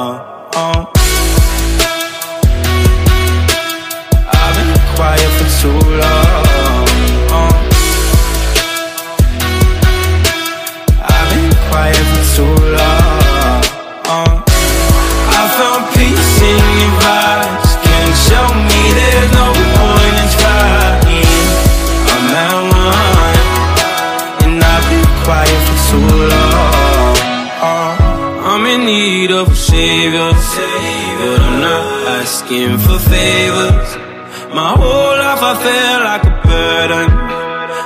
Too much and I hate it. I'm so used to being in the wrong. I'm tired of caring. Loving never gave me a home. So I sit here in the silence. I found peace in your vibes. Estamos de volta com o LogadoCast, né? Porque nós estamos muito real hoje aqui, né? Então seguimos na realidade para falar do documentário de uma das figuras mais enigmáticas e marcantes, né? Dos anos 90 e 2000, pelo menos aqui no Brasil, que é o, o documentário que no Brasil ficou como Ligue Já, o lendário Walter Mercado, né? Essa grande personalidade da mídia que o SBT nos trouxe, né? E o documentário, ele é, sim, super chapa branca ali pra mostrar que o Walter Mercado é essa pessoa super espiritualizada, super do bem e tal. E conta desde o nascimento dele até, infelizmente, a morte do Walter Mercado. E eu Assim, quando eu tava assistindo o documentário, eu entrei no IMDB pra ver as coisas e tal. E aí que eu vi que o Walter Mercado tinha morrido, que eu não sabia Eu também. que o Não. Walter Mercado tinha Eu morrido. fiquei chocado quando aparece assim, três meses depois do evento, o Walter morreu. Eu falei, gente, eu perdi essa notícia como? Foi, ele morreu Jovem, em mas eles falam várias vezes no meio do documentário que ele morreu. Não, Falam? Falam não, Não. garoto. Não, Não. toda hora. não, Não, fala fala não. ainda. Fala não, garoto. É. Jovem. Ele não Ele chega uma hora e mais. fala, ah, ele tá morto, não sei o que, aí logo em seguida tá mostrando um show de retorno dele, eu fiquei, ué. Aí depois eles falam de novo que morreu. Jovem, como assim?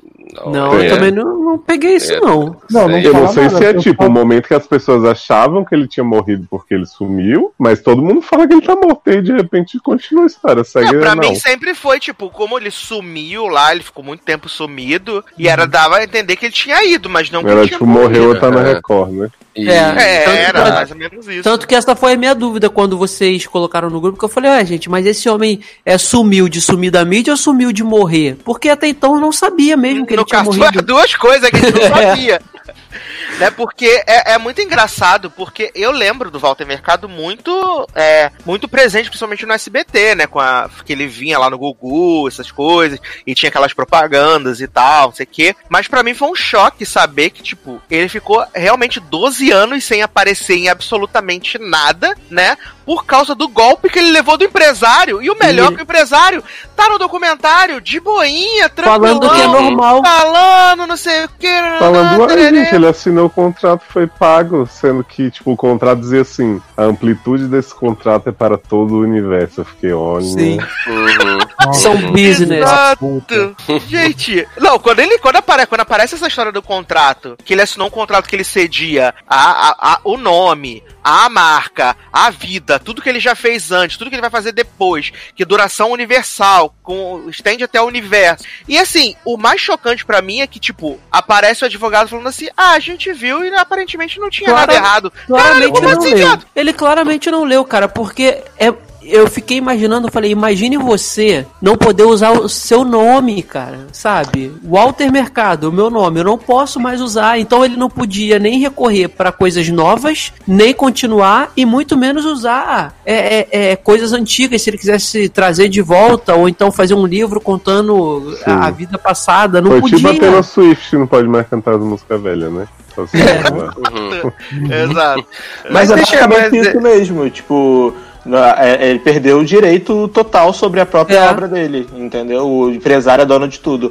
Quem aconteceu a mesma coisa agora que eu li no Twitter foi aquela cantora que a gente odeia, aquela rapper, que ela é talentosa, mas só faz barraco, é aquela Zélia Bem, Aham. que também foi passada pra trás pelo empresário, e aí, tipo, o empresário pegou a- o, o melhor álbum que ela tem, que é o Broke with Expensive Taste, tem uma porrada de streaming no Spotify e tal, botou num contrato, ela não deve ter lido direito, deu 15 mil dólares pra ela e agora a obra dela toda é dele. Aí ela, quê?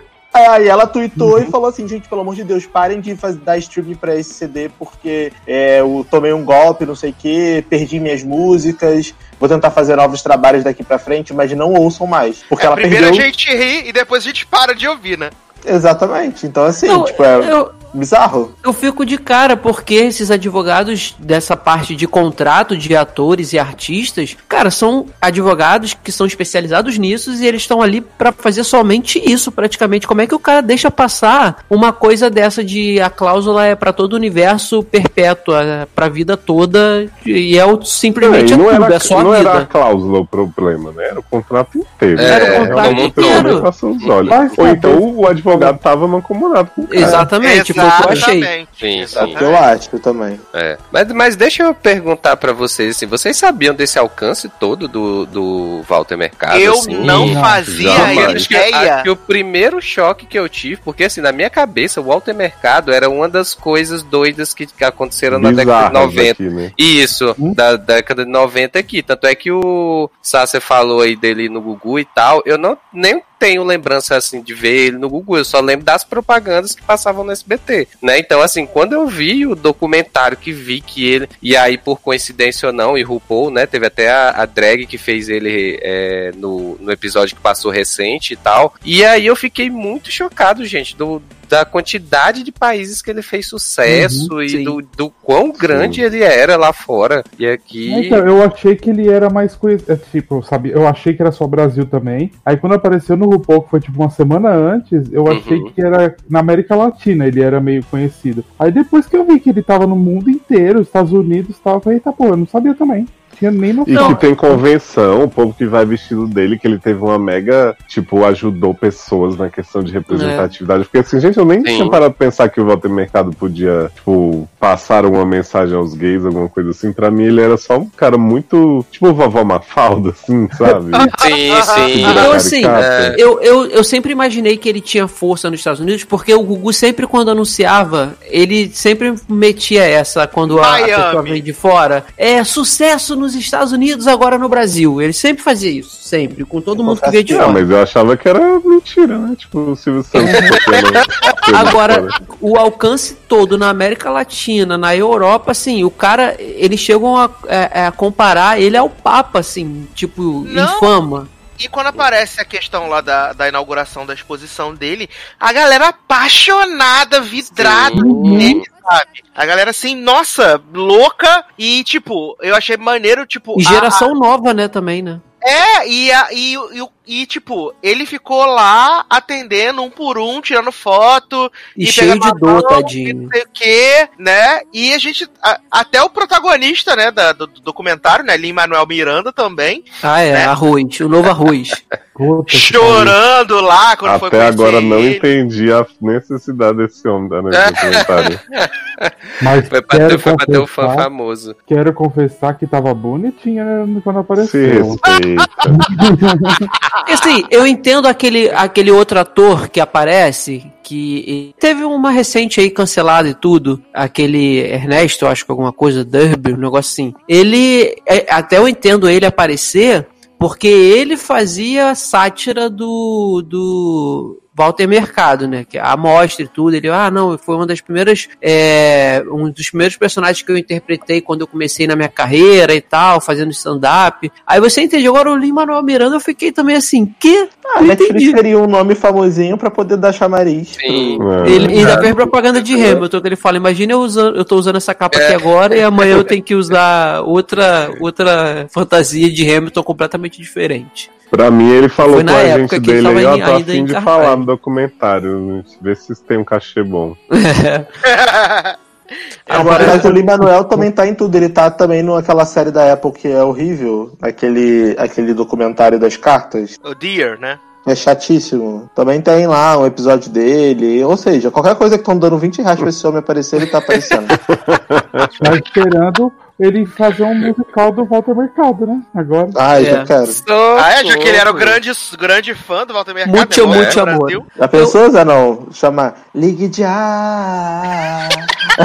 Tudo cantado, eu ia amar. Por ele. Aí chama a Sônia Abrão, chama o Gugu, aí tem as pessoas lá fazendo cantando. Ia ser maravilhoso. E é engraçado que eles falam, eles falam, né, que no, o único país que ele não é conhecido como Mucho Mucho Amor é no Brasil, que é Ligue Já, que E virou Ligue essa Já. merda ali que ele É, exato. Aí eles explicam isso. Eu fiquei impressionado, cara. Na idade que ele tinha, quase 90, é, é, ele, ele atendeu, assim, o pessoal pro documentário e ele andava tudo, ele mostrava, ele se fantasiava, ele fazia as mesmas poses e depois ele aí conta que ele, é, pouco antes da, da, da mostra lá de Miami, ele teve duas quedas, uma no quarto, enrolado no lençol, e outra no banho, e o cara cheio de problema no ciático ainda foi, fez a apresentação, mesmo que sentado, deu entrevista pra todo mundo, atendeu todo mundo, o cara assim, muito gente boa, muito gente fina e não se incomoda com nada, sabe? Você não via ele falando como eles dizem no documentário. Ele, ele não fala não, é uma pessoa que não fala não, não fala nada negativo.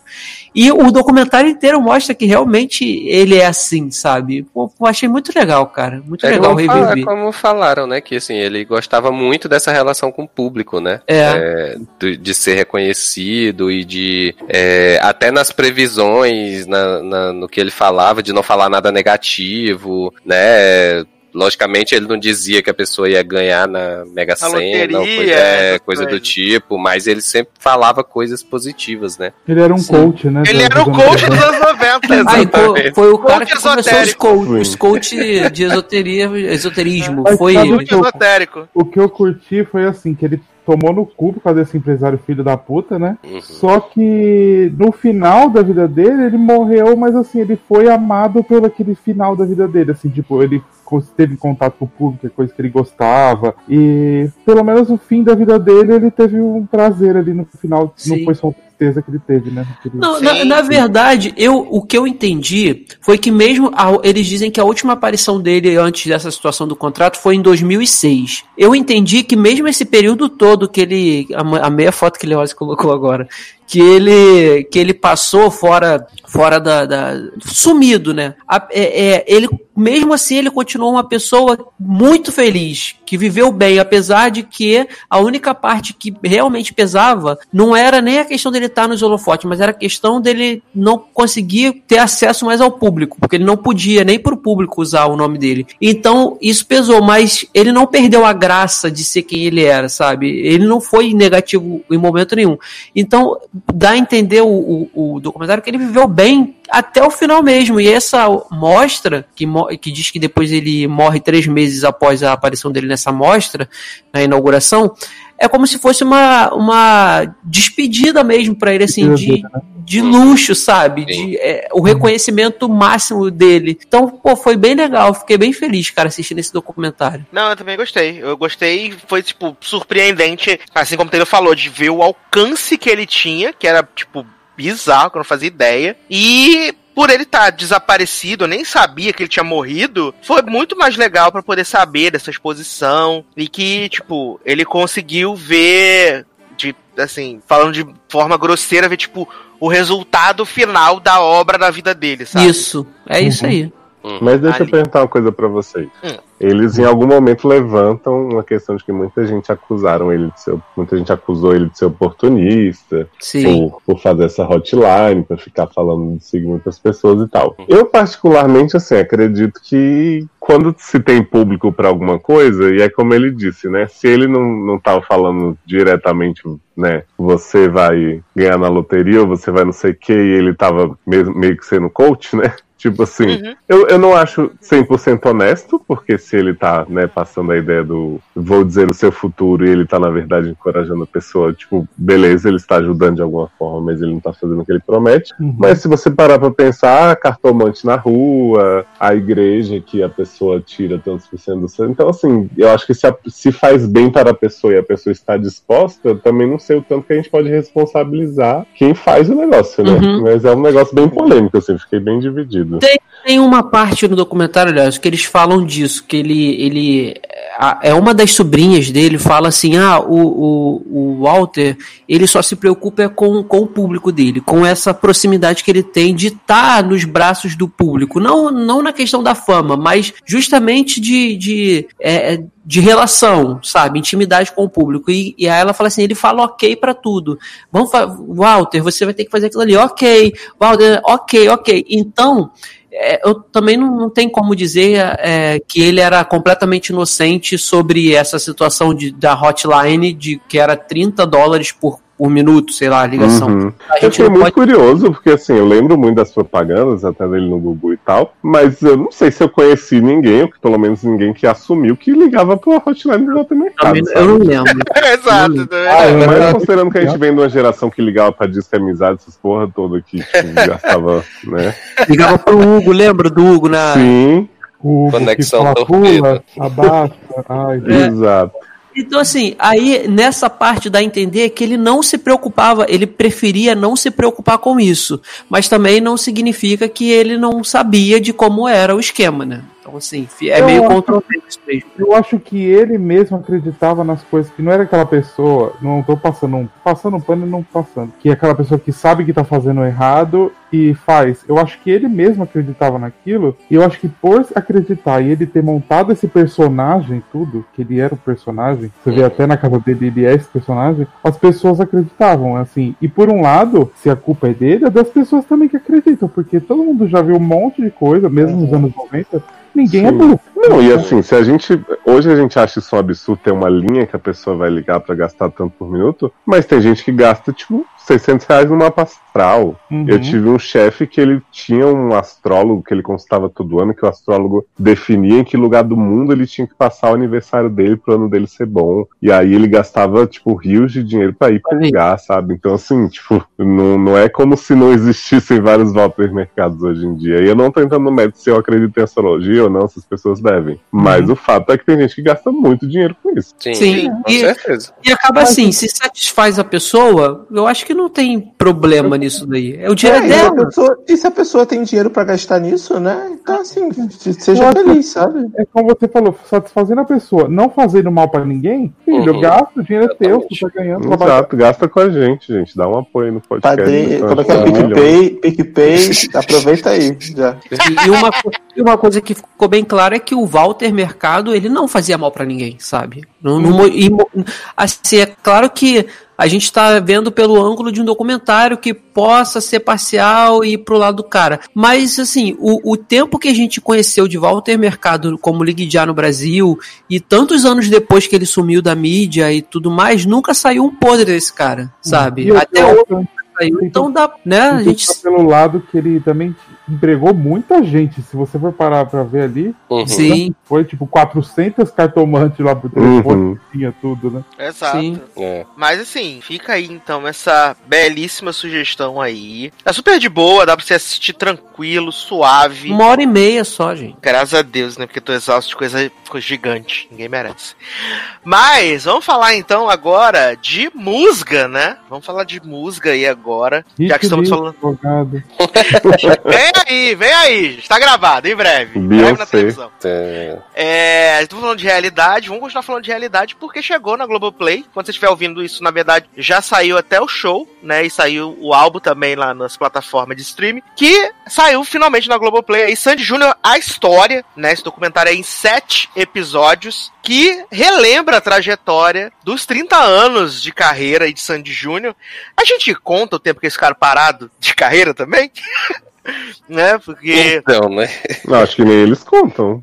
porque, né, assim, 30 anos de história, né? Como dupla. Acho que é justo. Uhum. Como irmãos, né? Que... Como eu acho que é um pouquinho mais, né?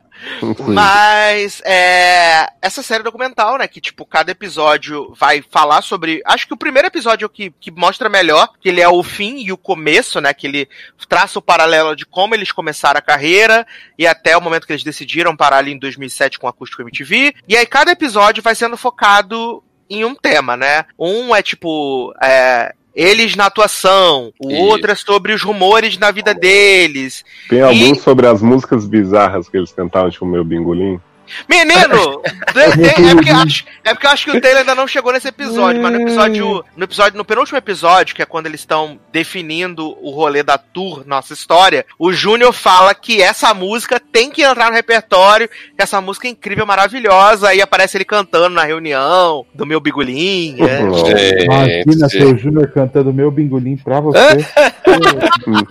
Numa banheira de miojo, né, Dano? Ele Adoro. fala sobre, no episódio dos rumores, ele fala sobre o rolê da banheira de miojo, né? Era uma campanha, uma entrevista que ele ia dar pra uma revista dessas capricho, não sei o que, nananã, que o tema era os sete pecados capitais, e aí, tipo, ele falou que a galera sugeriu, ah, a gente queria que você entrasse numa banheira de macarrão, mas no caso a gente não tem uma banheira, então vai ser, tipo, um negocinho aqui com miojo. Latina, né? E Eu aí- acho muito legal, sabia? O jeito que o Júnior fala sobre todas as humilhações da carreira dele, assim. Sim! Essa coisa Ah, ser sombra, de dizerem que ele é viado o tempo inteiro, dele dizer que ele não teria problema nenhum. É, Então, ele fala, assim, ne- nesse episódio do rumor, ele fala muito sobre essa questão da. Que trazem todas essas polêmicas que você falou aí, eles trazem pro, pro documentário.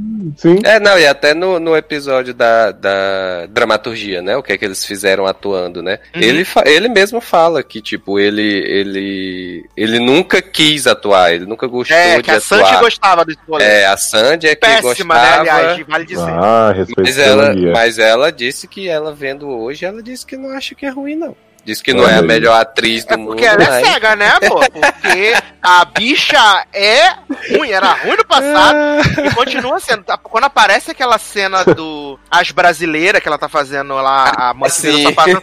No, viado, que coisa horrível. Horrível. Horrível. Nossa, Mas assim, pô, eu acho impressionante, até pelo show, né, que a gente viu pessoalmente, né, Taylor? Uhum. Que assim. Joga na minha É, Eu também vi, jogar, mesmo. né? Tipo, a Sandy tava com corona já no show, né? Foi o primeiro caso no Brasil, que a bichinha tava tossindo mais que tudo.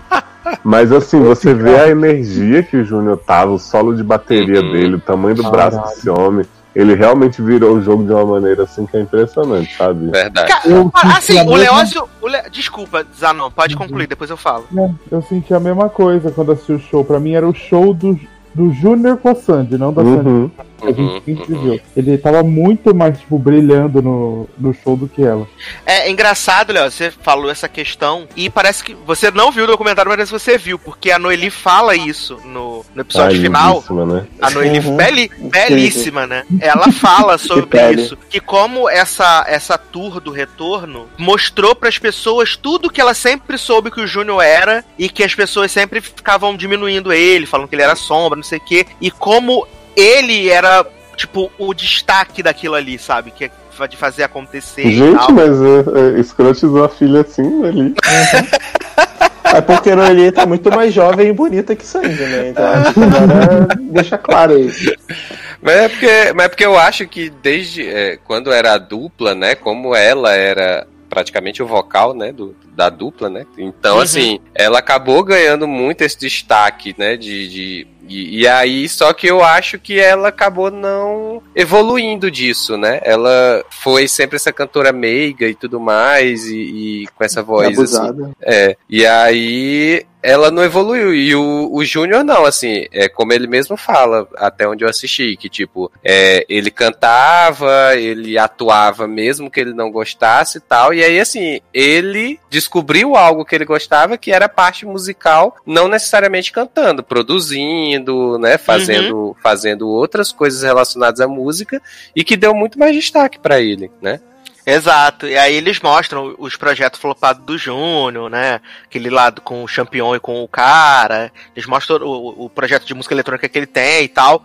E assim, é... falam da carreira internacional deles, né? Que Uhum. todo mundo fala que flopou e não sei o Toca quê. Love Never Fails. Lógico que toca. Amo. Ah, Vou até ver. Não só passa o clipe, quanto como também mostra no, no show, né? Eles cantando no show. E, e aí mostra, né? Tipo, eles falando que é, quando eles investiram no rolê da carreira internacional, né? Que o pessoal ficou falando assim, ai, flopou, não deram certo, não sei o quê. Mas aí eles falam que eles abriram mão de seguir na carreira internacional, porque era tipo, a Sandy tava fazendo novela, estavam fazendo o programa na TV, e aí eles tinham o compromisso de entregar não sei quantos discos por ano aqui no Brasil. Era. E era, tipo, uma quantidade bizarra de trabalho, e eles ainda estavam na escola, ainda terminando. Viado, Ensino eu, médio. fi- eu fiquei chocado com essa rotina toda que eles tinham. Eu Assim, também, não, não, dava, não. dava cinco dias pra mim, eu já tinha Pois é, exato, porque tipo, ela ela tava fazendo, ela tava terminando o seriado, tava fazendo a novela, aí tava fazendo show, aí tava gravando o clipe, aí tava é, fazendo outros contratos que ela tinha, né, outros compromissos que, que eles tinham, tudo ao mesmo tempo, gente, e, e aí cada um no lugar, e eu digo, caraca, bicho, isso pra rotina é um adolescente Tá certo que adolescente tem muito mais gás que eu, por exemplo, né? Que só de ouvir fiquei cansado. E eu Mas, já tô com burnout. né? E essa mulher ainda fez faculdade ainda, né? Fez Sim, faculdade. Fez exato. faculdade. Exato. E assim, é, ve- vendo todo o documentário, assim, é claro, a gente, a maioria de nós acompanhou a carreira de Sandy Júnior, porque, tipo, eles têm um pouco mais, são um pouco mais velhos que a gente, né? Acho que a Sandy tem 37, o Júnior tem 36. Eles são um pouco mais velhos que a gente, então a gente acompanhou esse rolê. Inclusive, E assim- ouçam o hit list, né, Sasha? Que é o Por favor. desse documentário. Exato, tem várias histórias ocultas das músicas e tal. Darlan no cinema. Tem muitas participações, né? Laura Pausini aparece no documentário. Sim. Maravilhoso. Adoro. Saudade, Laura. Aparece Serginho, Aparece aparece... a Mariah Carey dando rolê com a Sandy no Fantástico. Essa matéria é maravilhosa, mas infelizmente não aparece. É. E assim, eu acho que o- esse, esse documentário, tipo, ele celebra, assim, a carreira deles. E, cara, eles são foda, de verdade, sabe? Eles são foda. O que eles conseguiram fazer na carreira deles até a pausa e, tipo, essa volta deles também foi, assim, uma parada surreal, assim, de tipo, de planejamento e tal. O Taylor ainda, todo, o Taylor vai ver, quem estiver vendo também, vai ver lá no episódio 6, que eles montaram um, um, o palco do show, eles montaram no meio de uma fazenda em Goiás pra poder Cara, a ensaiar. produção desse, desse palco é surreal, assim. Isso, e aí, aí eles fizeram isso, né? Eles montaram o palco nas dimensões, com a luz, com toda a estrutura que eles iam levar pra turnê. Eles montaram esse palco em Goiás pra poder fazer três, quatro ensaios de luz, de tudo, pra que tudo ficasse, tipo, perfeito, assim, pra quando eles fossem apresentar Só não oficial. planejaram bem a, a venda de ingressos, né? É, mas eles eu acho falam. que meio que planejaram, sabia? E acho que foi proposital pra criar o buzz todo que criou. É, eles dizem no documentário que eles não tinham a noção de que ia ser essa parada surreal, assim, de gigante, sabe? Eles dizem que não tinham essa noção de que as pessoas estavam tão nostálgicas e carentes, de certa forma, da. Eu, eu, eu acho que se fosse alguns anos atrás, sei lá, é, eu acho que seria mais incerto o sucesso. Mas assim, hoje eu acho que o pessoal tá muito nesse negócio de. de nessa saudade das coisas. Gente, depois de. Ruge não tinha como eles não terem noção. Né? Então, então, assim, eu acho que eles deveriam prever. Assim, tal, talvez eles é, estouraram mais do que eles acharam. Mas, assim, tinha que ser uma previsão, um chute pra, pro alto, eu acho. É, e, e eles falam toda hora no documentário, né, que o responsável por tudo isso é Chororó, Uhum. melhor pai do mundo, né? E Noeli. E Noeli. Noeli Mas eu sempre. acho que, que muito do que eles são foi por causa dos dois ali. Porque se não- você não tem uma família ali pra estruturar pessoas boas ao seu redor, eles iam ter metade do que eles têm hoje. Por mais Verdade, que eles, sim. eles só são essas pessoas hoje por causa dos pais deles que criaram eles. Porque Sim. senão não ia ter nem metade. E, ele, e eles falam, né, durante o, o, o documentário, né, que tipo, eles estavam lá o tempo todo, que quando era pra decidir alguma coisa, a, Noeli mesmo, né, ela começou a atuar como produtora deles, né, começava a dar palpite nas coisas, ah, isso aqui vamos fazer assim, isso aqui vamos fazer assado, é, isso aqui, aí é a questão da Sandy atuar é, na novela, que aí ela, ela tinha dito que não, e aí a Sandy disse que queria fazer, e aí ela repensou muito isso e tal, porque o, o Chororó até fala, né, que tinha todo um cronogramazinho a ser seguido. Tal hora vai fazer isso, tal hora vai fazer isso, tal hora vai fazer, porque senão não dava conta, né? Então, assim, os dois estavam sempre acompanhando os filhos em tudo, tudo mesmo. Falam de Aquária? Falam. Sim, claro. Oh, Fala, a diretora do filme fala que era supervisionário o filme, que as pessoas não estavam preparadas para aquilo, que os efeitos especiais não estavam preparados porque eram Exatamente. Ah, não tá bom mesmo, né? Que tá tudo mal finalizado. Isso, é- isso ela tem razão. E aí ela, ela explica todo o rolê, ela explica todo o rolê que, tipo, como o Sandy e Júnior estavam fazendo muita coisa no Brasil, eles não puderam viajar pro lugar onde ia ser feitas externas. Sim. Então são os dublês que filmam lá e toda a parte deles é depois meio que colada com cenas que eles fizeram nos estúdios. Uhum. Ah, por isso ficou maravilhoso, entendi. Lo- Love Simon, né? Nick Robinson, Vitor. É, É exatamente. maravilhoso, mas assim, o documentário é muito bom, assim, é, muito bem feito. E o fato de ser uma produção da Globoplay ajudou muito na questão de arquivo, né? Porque, tipo, Ah, sim. onde eles foram mais vezes, obviamente, na Globo. Então tem, tem muita coisa de arquivo e tem Mas, muita coisa de arquivo trouxe- da Noeli. Trouxeram até o programa da Manchete. Da manchete, viado. Olha, eu Tem falando com o Power ontem. Ranger? Não tem, não, tem. Não, Power acho que não. Mas não pegou fogo isso aí? Não, não pegou fogo, bicho! Não pegou. Mas assim, é muito bom, é muito bem feito. É, cara, acho que reconhece o talento e o que eles conseguiram construir, cara. É, eles são os artistas pop Bom do Brasil. em sabe? nós, né? Eles são muito bons, de verdade. Assim, é, eu achei a Sandy um pouco assim, meio blazer, né, na, na- no, no documentário. Jovem, mas ela tá assim sempre, até na live que eles foram fazer. acho ela ela foi- Taylor Swift do Brasil, até a Sandy. sabe? Mas é, Então. é engraçado, é engraçado porque ela fala no segundo episódio, né? Que ela, que ela nunca gostou de ator e atriz, ou é, estrelas de modo geral, que sejam muito blazer, né? Na, na É, vida. E ela assim. é. Ela é super blazer. Eu acho que ela é sem graça mesmo. Acho que ela é, uma É, pessoa pois que é, deve eu ser acho- chata. Eu Vocês, acho lembram- que, vocês que viram a é live do. YouTube deles? Do, Não. do, do- não, eu só vi um pedacinho de nada. Eu Que, acho que eu tipo, um ela tava pedaço. lá cantando assim, meio. "Ah". Aí, tipo, ah, o povo aqui tá pedindo essa música, tá bom, né? Ah, a live que eles fizeram pra arrecadar a cesta básica. Essa eu vi. Sim, Sim. Gente, Lucas Lima, a melhor pessoa dessa live. maravilhoso. Aliás, Ai, gente, acho o Lucas Lima muito forçado, gente. Eu também. Nossa. vi um programa maravilhoso aí que eu fiquei comentando quadro a quadro com o Darlan, Hum. que era uma reprise do, do programa do Márcio Garcia, Família Acima de Tudo, sei lá. Tamanho e família. Isso. e que era com a família da Fernanda Gentili, que who cares? E era Sandy, Lucas, Noeli e Chororó. Aham. E aí umas provas maravilhosas, que tipo, ah, vamos.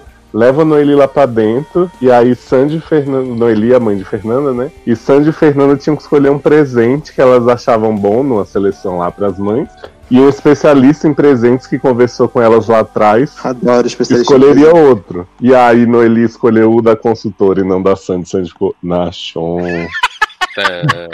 E aí o programa, uma hora o povo tinha que passar a mão na barriga das grávidas, saber se era real ou se era de Taubaté. Maravilhoso, gente, esse programa, recomendo. É, aliás, Fernanda Gentil aparece, né? Pra mostrar como ela é apaixonada pela Sandy. Ah, meu Deus. É... Força, Iniciou força. ela. Ah, mas isso desde aquele programa lá do, do Serginho Groisman lá, quando o Sandy Júnior foi, que ela tava... Que inclusive aparece no documentário esse É, programa. pois é, exatamente. Tipo, ela tava lá também toda, toda forçando. Mas eu tenho que dizer, tipo, no episódio dos rumores, né? E aí, tipo, o Júnior vai falando, aqui- fala sobre os rumores, fala sobre ele, fala Fala sobre, sobre o tipo, ansiedade, depressão e tal. E aí o, o episódio termina de um jeito que eu não vou contar, porque senão estraga a graça do episódio. E eu me emocionei de verdade com o jeito que o episódio termina. Hum. Pode contar, menino. Não, tem Não, não, vendo, não, tá pode vendo. não, eu tô vendo ainda. Ele tá vendo. Nada, spoiler de documentário de- das pessoas que você já sabe que são da vida. Uai, gente, mas deixa eu ter Spoiler surpresa. da vida. Exatamente. É da vida dos outros, não é da minha. E Mas, tem o povo assim, do seriado falando? Aparece Fernanda Tem. Paz Leme, Hum. aparece aquela. Aquele a, Wagner a Lourinha, que era burra, que era. a- É, Wagner Santisteba. Acho que aparece a melhor amiga do, de um podcaster brasileiro, Bruna Tedi. Não tem Paulinho Vilhena. Não tem, É, menino. Paulo tem. Vilhena só em imagem arquivo. Paulo Vilhena aparece sim, viado. Ah, é que ele foi escalado desde o piloto e. Sim, exato. É. Que, ele, que ele disse que, ele, que eles fizeram. Marcos Mion é da. Record. Tá na Que Record. eles falam que fizeram trocentos testes pra fazer o especial e depois fizeram mais trocentos testes pra fazer a série, né? Fazer a série, exatamente. Que o Tem personagem esse seriado na Globoplay antigo? Tem. Tá liberado, acho que eu vou inclusive. ver, gente. precisa nem Cara, tá maravilhoso. O momento do show que eu mais surtei foi quando eu passo as mensagens de WhatsApp do Sim, é colégio muito bom.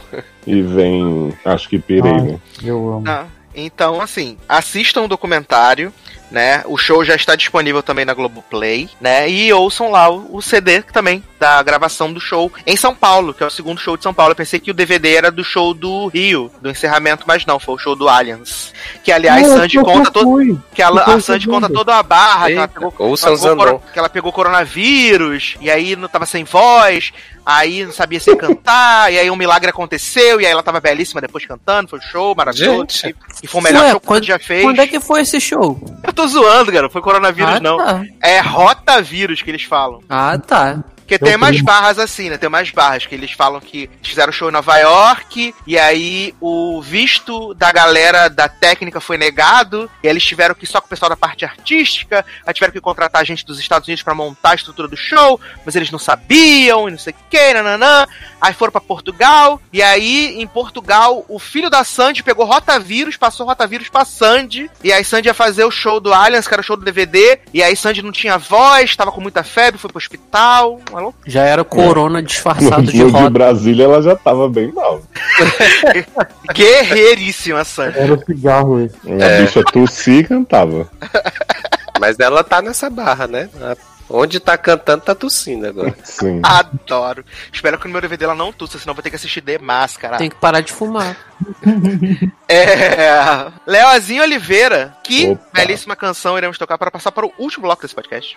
Ah, Sassi, adoraria botar Sandy aí, né, para as pessoas se emocionarem, mas eu não posso deixar de homenagear essa grande cantora, né? Dos mesmos autores de Da Da Da Da Da, da Essa Energia, Sophie Tucker voltou com um novo hit aí, que Henrique amou, Darlan também ficou mesmerizado, que é Swing, que é uma música que fala sobre a palavra maldita, a palavra não dita, e a goiaba, a gravata gostosa. É muito incrível essa música. Eu. Eu pensando que era uma música sobre suruban. Eu Pode amei ser muito que essa seja, música. porque tem um final explicado, né, Darlan, dessa música. Sim, sim, sim. Mas eu fiquei muito favor. surpreso porque quando, quando o Henrique me indicou essa música, eu achei que fosse uma música em inglês, né? Porque, pô, Sofia Twing. Aí eu tô vendo a batida e tal, eu falei, ah, vou, vem aí, né? Mano, quando ela começou a falar gravata, palavra maldita, não sei o que, eu tive uma crise de riso. Eu parar de rir, cara. Surreal. Darlan, essa eu não sei se você já viu o videoclipe, mas eu imploro que os ouvintes Eu nesse vi. momento vão procurar. Que é uma mistura de Chapolin com clipe da Gaga, com. Nossa, eu nem sei o que dizer. É, tem um, uma Com Annabelle. Eurovision também, né? Uns cenários, uns, umas roupas assim, incríveis. Adoro. Então vamos tocar Sophie Tucker e a gente já volta.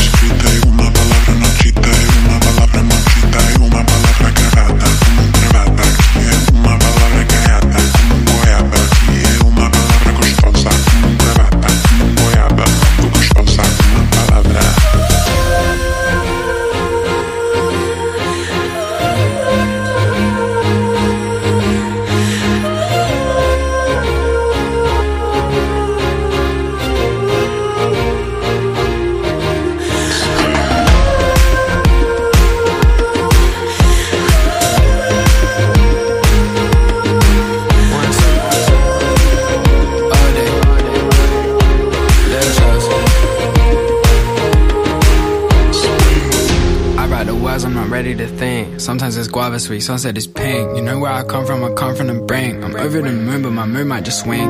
In the morning, I'll open the shutters. I'll hit the road like a runner. They want me gone like Mufasa. I got the bounce back as rubber, my circle is small, residence is a foot. Place go to moon, couldn't carry my sword. Message ignored, can't my thought. I'm spending it all for when I had not. Holding his grudges, arms your arms tired from flying to LA where Bobby's reside for a piece of the pie. Put no touching mine and do it again, quit asking me why.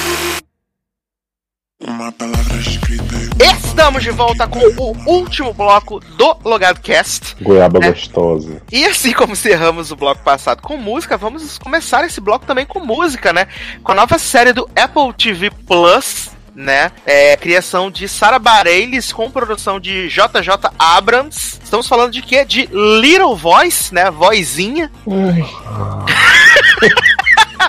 Little É. voices everywhere. Ah, Little Voices, Little Voices para dormir, né?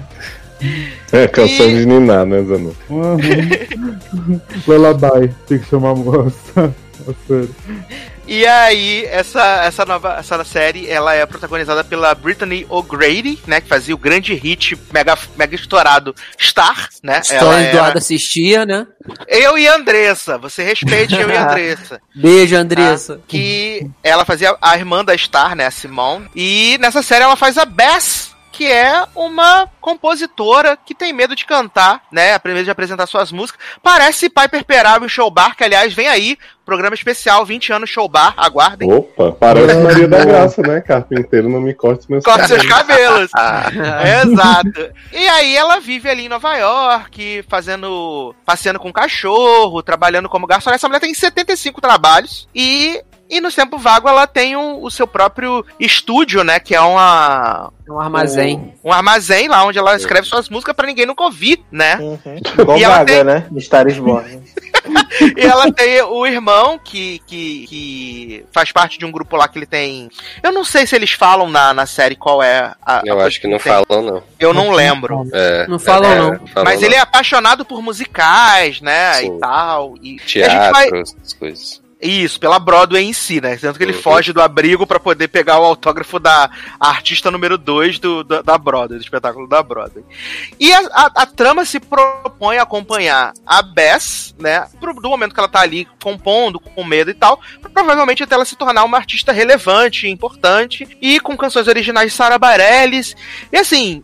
Nova York, Brittany O'Grady, Sarah Bareilles, Doguinhos, parecia ser a combinação perfeita, né? Início de um Parecia o sonho. início de um sonho. Mas a verdade é que deu tudo errado. E, e, tipo, acho que não cabe nem a gente falar assim, caraca, é uma série horrível, é muito não, ruim. É só sem Não é? mesmo. Ela é super vazia. insossa, sabe? Ela não, ela não te causa absolutamente nenhuma reação, sabe? Você assiste os 34 minutos do piloto e os outros, sei lá, 50 dos, dos outros dois episódios. E é tipo, ok. Tipo, você não cria empatia não- pela ah. Bess, você não torce pelos sonhos dela, você não quer que ela consiga. E, e é o que eu falei no grupo, desculpa, já passo a- bola pra vocês. Pra mim, eu fiquei com a sensação de ser tudo muito desconjuntado, sabe? A história não, não tem assim uma, uma, uma linha. Não segue assim, uma parece- linha, né? é, as coisas parecem que estão acontecendo ali, sabe? E, e- e é uma coisa meio esquizofrênica, e isso me incomoda muito. Eu não. Assim, pra não dizer que não teve nada que me chamou a atenção, uma única cena que me chamou a atenção foi o final do episódio 2, quando eles tocam Valerie ali no. Horrorosamente, ali. vale dizer, né? É, mas assim, por ser uma música que eu gosto, que eu conheço, que recentemente agora eu tenho ouvido bastante a versão da Naya, por conta do que aconteceu e tal. Aí me pegou, assim, mas a série é tudo que você disse, ela é muito vazia, ela parece que não tem sentimentos. Inclusive, é, é, eu, eu não tô falando mal de Sarah Bareilles, do Leózio. Olha, vai, vai apanhar. Não, eu não tô falando mal dela. Mas eu achei. Eu as- acho bom você não falar mesmo, Não, porque não vou senão você vai não. tomar um susto que você vai sair diabético. Você Olha, Olha, olha. Não, ela, ela, eu achei, eu só achei que as letras, pelo menos das, dessa, das músicas originais dessa série, também não tem sentimento. Parece que é um amontoado de, de coisas assim que fazem, mas parece que não fazem sentido ao mesmo tempo. Então, eu não- eu não- nem as músicas originais eu consegui me apegar, entendeu? Mas por sorte, parece que vai ter outro, outras músicas também Não, cover. e olha, e olha que a gente tá vindo aí de Rei do Show, de Eurovision, Sim. né? Sabe o que que parece? Parece que a música, um eterno vai acontecer, vem aí e não acontece. Parece, parece que ele- ela, fe- ela faz a música pra encaixar com o roteiro da série, e aí não tem que fazer sentido como música. É, eu não acho não. Acho as, acho as músicas boas, mas eu acho que é o que vem com os anúncios assim. As músicas são calminhas, é tipo Ana Vitória gringa. Que eu acho que como as músicas. Eu, go- eu acho bonitinhas, não sou fã nada, mas assim, acho bonitinha tudo. Mas é umas músicas calminhas pra você escutar de boinha. E a série é isso. Não vai ser tipo Uhum. aquela coisa grandiosa, tem um momento que ela vai lá. Ela chuta a, a cadeira, toca piano e grita, não sei o que. Não vai ser isso. Vai ser só É. esse negócio. É um, É, como diz o Leandro, a série é um grande vem aí. Tipo, Sim. você fala, agora vai, agora vai, e nunca vai. Fica A é porque, por preparação- exemplo, A própria preparação das músicas, rapidinho, Leoz, que ela vem preparando, vem preparando, vem preparando, aí você pensa assim, cara, quando ela cantar essa música pela primeira vez, que ela conseguir subir no palco e de fato faz, é, conseguir fazer a apresentação dela, pô, vai ser maneiro. Aí ela consegue fazer isso no show pros velhinhos lá e não acontece a mágica pra mim, entendeu? Não, e aquilo era pra ser um puta do, tipo, momento dela. E eu falei, É. ah, tá. É só velho ia gostar mesmo, porque não tive nada com você cantando, né? Fala, Ah. Leoz. Adoro. a referência que eu tenho, fora as músicas pop da Sarah Bareilles, é Waitress, né? Waitress é o meu Hamilton, eu vou sempre falar aqui, né? Uhum. Então, tipo, as músicas de Waitress são bem nessa vibe, assim, tem uma ou outra que dá uma carga dramática maior, mas é tipo essa coisinha bonitinha, de, sabe, docinha. Só que o Waitress tem um roteiro muito bom, assim, tem cenas muito engraçadas, tem viradas que não são da parte musical dos personagens, você fica muito envolvido. E Little Voice, assim, se você me contasse a sinopse, e foi o que aconteceu quando eu vi o trailer e soube, né, como era a produção com a Sarah Bareilles, eu acharia que era uma série muito boa. Só que quando você vai assistir é isso, assim, tipo, as cenas vão, ah, sabe, não tem um, um, um alto, assim, pra você ficar mais empolgado. Tipo, Uhum. eu gostei da menina da protagonista, achei ela super carismática. Sim. Gostei do boy ali, né? Que tem outra e a gente vai ficar tipo Zoe, né?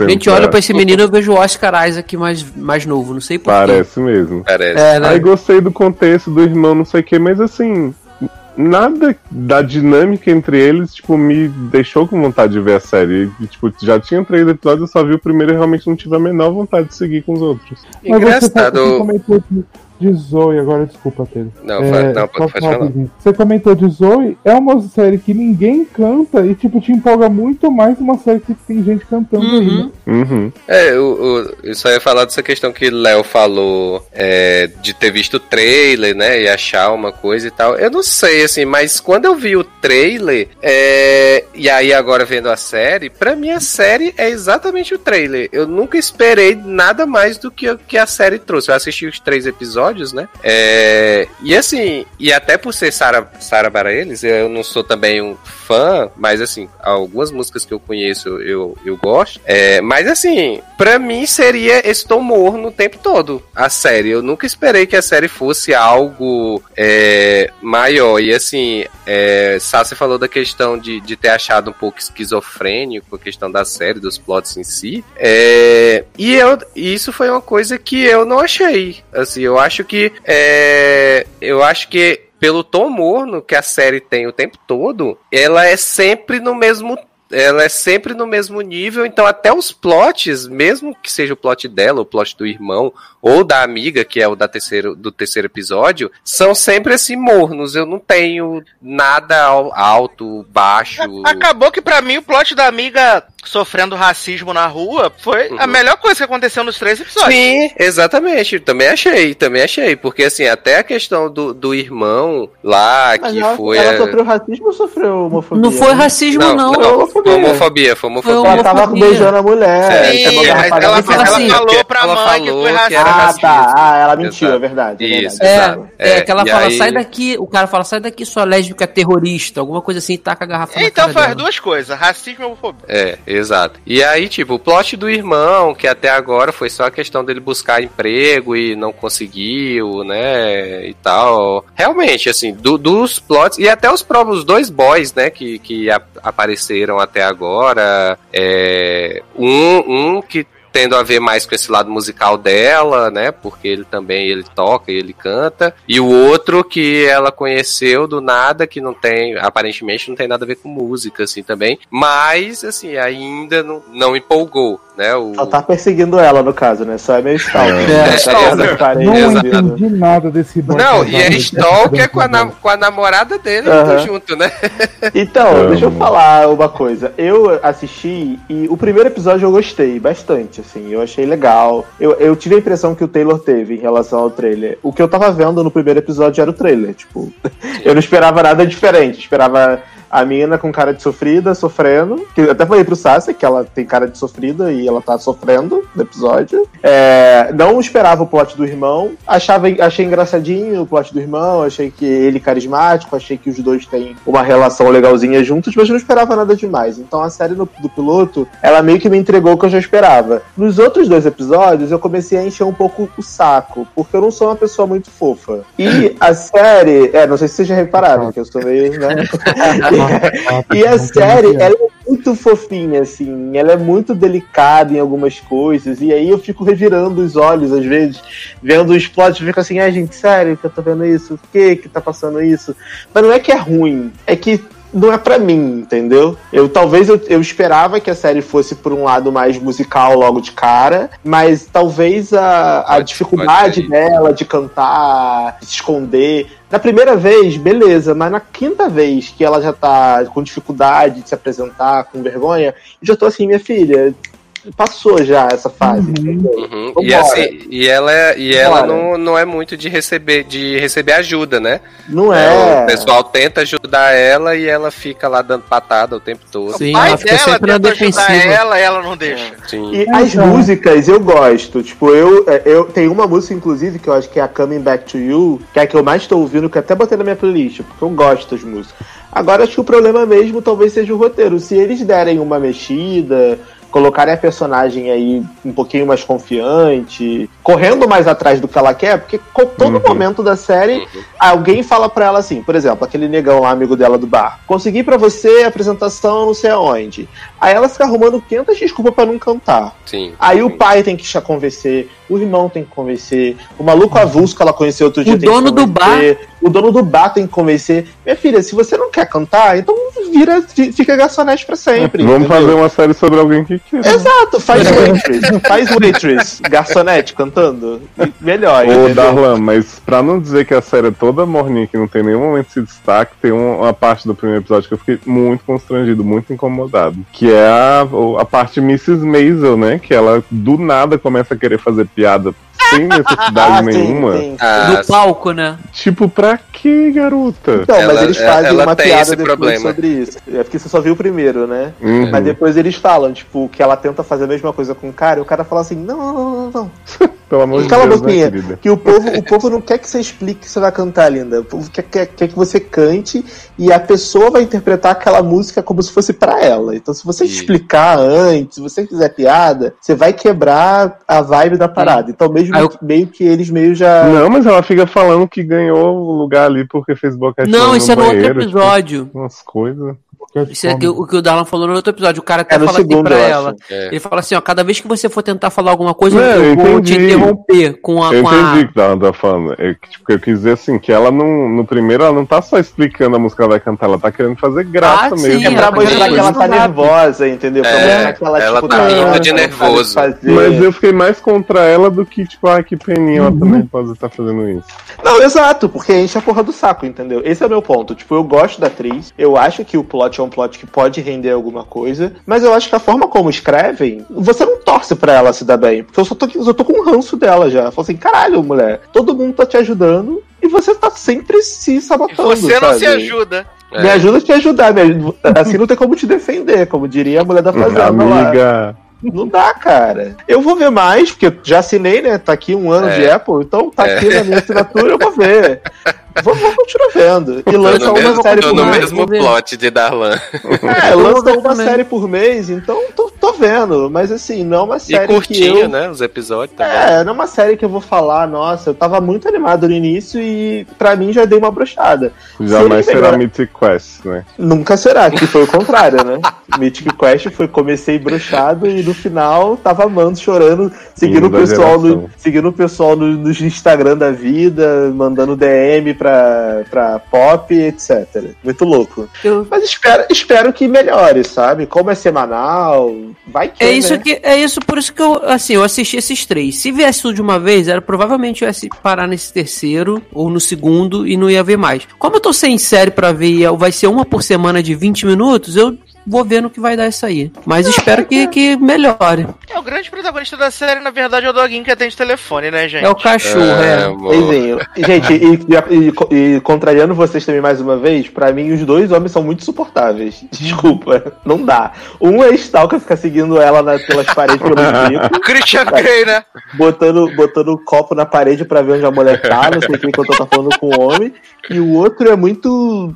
Ah, engraçalhadão, sabe? Tipo, ah, não sei o que, piadinha. Ah, eu vou ficar aqui. Ah, eu quero que você vá embora. Aí começa a cantar Valerie lá com ela. Valeu. Até Mas eu ela- acho, mas eu acho que esse, esse segundo, pelo menos, eu acho que ele ainda tá mais no nível dela, assim, porque, tipo, ela tá. Ela no segundo episódio é bem escrota com ele, né? E aí ele, ele começa a dar umas patadas nela também, né? Então, assim, eu acho que ele pelo menos vai no mesmo nível dela. O outro, né, chegou, contou uma história mal contada, foi-se embora, e aí tá por aí, né? Ninguém sabe pra quê. Sim, É e eu aí, gosto né? muito do pai dela também. E gosto do, do, do, do núcleo do irmão. Eu gosto. Deles lá, tipo, eles querendo, brigando o que, que vão ver na televisão, ele querendo ficar vendo musical e os malucos querendo jogar o jogo. Eu acho que é engraçadinho, me diverte. É E verdade. eu acho que os atores realmente também são é, portadores de necessidade especial. Não sei como é que. Eu não sei o que, que eles têm, se eles são autistas, se eles são. Se eles têm algum tipo de é, demência leve, eu não sei. Porque eles- a série não explica, né? Uhum. Não. Qual é, qual é a situação dele? Fala que é um grupo de apoio, né? Que O ele... do pai dela explicaram alguma coisa? Onde que ele tá? Por que que ela tá sozinha ou não? Não, o pai dela tá simplesmente tá lá, vivendo a vida dele, cantando. É. Exato. Eles Ele enrolam com um bagulho tão chato dessa mulher que ela ah, não quero cantar, não quero- quero cantar, e não conta a história das outras pessoas, né? Mas contou que a mãe, né, It's Gone, e o pai é da música boêmio e trabalha cantando. Ela mora não com ele mais, mora sozinha, porque o irmão foi pra esse grupo de apoio aí, morar lá com os outros moleques. E aí agora a série começa daí. Ela tá morando sozinha, o pai morando lá onde ele mora, que a gente não sabe onde é. No metrô. É, morando lá no, no metrô de Nova York, e o, e o irmão Morando no metrô. né? E o Tá irmão mora na série. casa lá de, de, de apoio. Tá fazendo a DOA, né? Passei sete meses aqui nessa estação tocando uma música, esperando achar o bem. E achei. Mas Fazendo, fazendo o chandelier coreô, né? Pra ver se vai.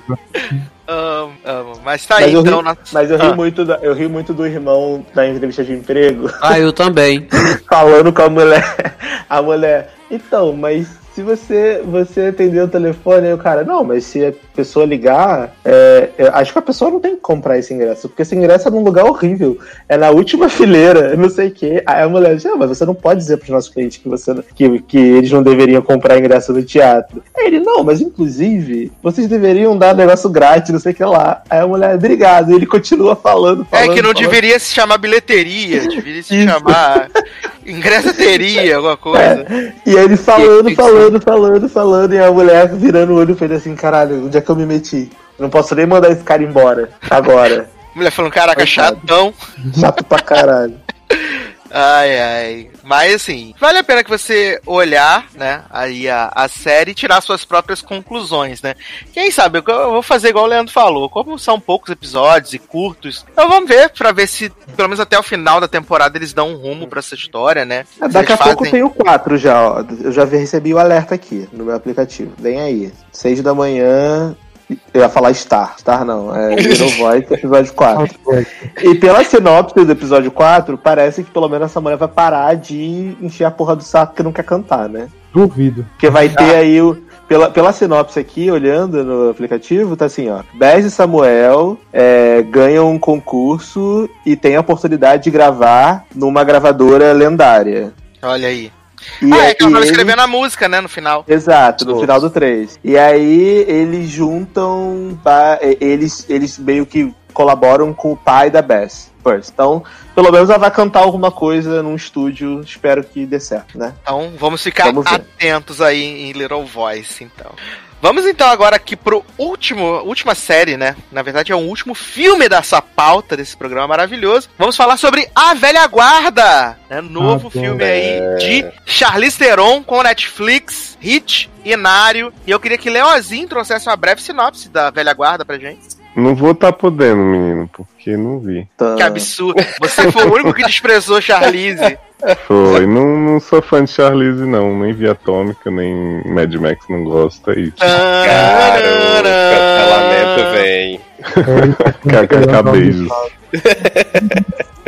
Tá ouvindo? Não, gosto dela, eu gosto dela como atriz, mas essa carreira de ação aí eu não fui atrás, não. Adoro, fui não. É, então conta pra gente, Darlan, o que, que se trata? The Old Guard. Então, a velha guarda é o quê? É num universo, é, sei lá, não futurista, né? Porque não fica Parece muito claro atual, né? Qual é o ano, provavelmente 2020. É. É, a gente vive nessa sociedade aí muito, né, consumida por muitas mazelas sociais. E aí a gente é apresentado a um grupo de pessoas, na verdade, a Charlize Theron, que é essa mulher, né, lutadora, guerreira, batalhadora, é lindíssima, igual o meu Elite, cabelo curto preto, maravilhosa, essa mulher tá muito bonita, real nesse filme, como sempre, né, todo papel ela tá muito bonita, mas nesse, quando ela tá de cabelo curto assim, preto, eu acho ela, ela fica mais bonita ainda. É, e aí ela é essa mulher que tá lá, né, lutadora, é, que, que é líder. Eu já vou resumir, tá? Não vou contar cena a cena, não. Vou dar um resumão da sinopse. Ela é líder de um grupo de guerreiros. E aí, ao longo do filme, a gente descobre que esse grupo é um grupo muito antigo. Alguns deles são da época da caça às bruxas, outros são da época do, sei lá, 1800 cruzadas. Napoleão. Napoleão. Então, assim, tem gente de muito antiga. Ó, a dar com pau. E aí você descobre que eles têm um poder muito bacana, que eles não morrem. Então, é, eles podem ser, tipo, tomar tiro, facada, porrada, cair do precipício, quebrar pescoço, que eles voltam à vida. Tá? E aí você, você vê que eles têm uma missão, que a missão deles é o quê? Ajudar as pessoas, a sociedade, em alguns, é, algumas situações é, mais críticas, mas sempre por debaixo dos panos. Eles sempre apagam todos os registros que, da existência deles, porque se descobrirem, né, que existem esse grupo, que existe esse grupo de pessoas, obviamente eles vão ser perseguidos porque a humanidade é podre e vão tentar se aproveitar dessa dádiva, né, que eles têm. E o plot do filme é, nesse, quando começa o filme você é apresentado a uma personagem nova, que eu esqueci o nome dela agora, que é militar, é, e ela morre em campo e ressuscita. E aí o pessoal que tá na nova guarda começa a sonhar com ela, o que significa que ela é a nova integrante desse grupo aí. E aí ao longo do filme você vai descobrindo que é possível sim você perder esse poder de ressuscitar, tá? De e você não sabe quando você vai perder, mas de tempos em tempos alguém acaba perdendo, então você é apresentado a uma história da Sarlise com uma amiga dela, é, bruxa, que até, se eu não me engano, é a mulher que fez Luke Cage, não é, Sácia? Não, Não é Punho de Ferro. Não é não, não é não. A japonesinha. Não é não. É mais velha. Ela não? Não. Eu achava que era a mulher do Punho de Ferro. Enfim, uma outra, né, asiática, que eu não vou saber quem é. é achava que era essa mulher do Punho de Ferro, mas desculpa, não era. É, ela acabou também né, sendo capturada e tinha um, um terceiro cara que morreu, que era um imortal e acabou morrendo, que ele perdeu esse poder dele de, de se regenerar. Então você descobre que é possível sim você morrer em algum momento. E aí a partir daí o filme vai evoluindo. Então Charlize vai lá buscar essa menina nova que é a nova imortal, tem que mostrar pra ela, explicar pra ela a situação. Então daí vão tendo cenas muito bacanas e, e conflitos muito interessantes. Eu espero ter resumido bem, eu acho. É, eu só Maravilhoso, dizer, maravilhosa eu só ia- review. eu só ia dizer que eu acho que assim, eles não são. é, acho que a missão deles não é assim boa. Na verdade, eles são mercen- mercenários, né? Eles fazem tudo. Então, depende da época. No filme eles falam isso, tipo assim, eles são vilão ou são mocinho? Que a mina pergunta, vocês são do bem ou do mal? Ela Aí fala, ele fala, depende, "Depende." da época. É. Porque, por exemplo, na época da caça, da, caça às bruxas, eles eram os vilões, Sim. né? Porque Uhum. era bruxa e tal, morria, ressuscitava e tal. Mas ao longo da história, eles foram sendo inseridos em vários, várias situações, vários contextos, em que eles iam salvando pessoas e essas pessoas que eles salvavam iam trazendo benefícios alguns anos depois, como aquele cara lá do faz a linha do tempo lá mostrando os benefícios todos. Então, Ah, mais- tá. Entendi, entendi. Então- entendi então, assim, agora eles são mercenários, porque Uhum. eles foram contratados pra fazer certas coisas, mas no passado, mesmo que eles faziam as coisas pra ajudar. Tanto que a, Charlize até fala: ah, foda-se a humanidade, tô cansada de ajudar nessa porra, e Uhum. depois fica Sim, me sim. perseguindo, vai tomar no seu cu também, não vou ajudar mais porra nenhuma, que ela fica puta numa hora, entendeu? Ei, Exatamente por causa disso. Tem uma. Tem, no- nos créditos finais, quando acaba, dá pra entender muito bem isso, porque eles vão mostrando esse mural que o, o personagem do. do Shu- Shuetel, não sei como é que se fala o nome Aham. dele. Do, ca do cara de Doutor Estranho lá. HG4. Isso aí. Do Doutor O mordo, é. É, Ele monta o painel, né, pra chegar à conclusão de que existem pessoas que têm esse dom da imortalidade e estão sempre atuando é, através dos séculos. Aí nos créditos finais, enquanto vai aparecendo ali os créditos, eles vão dando zo- zoom, não, eles dão focam bem nesse painel. Aí vai mostrando, é maneiro, porque vai mostrando assim, uma garotinha que ela salvou veio a ganhar o prêmio Nobel da Paz é, décadas depois. Aí um garotinho que ela salvou foi o garoto que conseguiu decifrar a cadeia do DNA. Entendeu? Então, assim, a maioria das coisas que eles fazem calha, calha de. Foram coisas que calhou de é, desencadear o bem nas próximas décadas, sabe? E aí, tanto que o, o personagem do Mordo, ele fala, ele, ele começa contratando eles como, pra, pra- como mercenários para mercenários não, para fazer o resgate de um grupo de crianças, aí é uma cilada, e aí eles descobrem que o Mordo tá trabalhando por um cara que quer, porque quer é, trazer a cura do. trazer a cura do câncer, não. Trazer mais longevidade, assim, para as pessoas do, do mundo, né? Ele quer a vida eterna. Mas é um super renil. Isso aí. Uhum. E aí ele. ele O Duda deco- do Harry Potter. Isso, do Harry Potter. E aí no decorrer, aí eles Nossa. fazem isso, pegam as pessoas, pegam, pegam eles.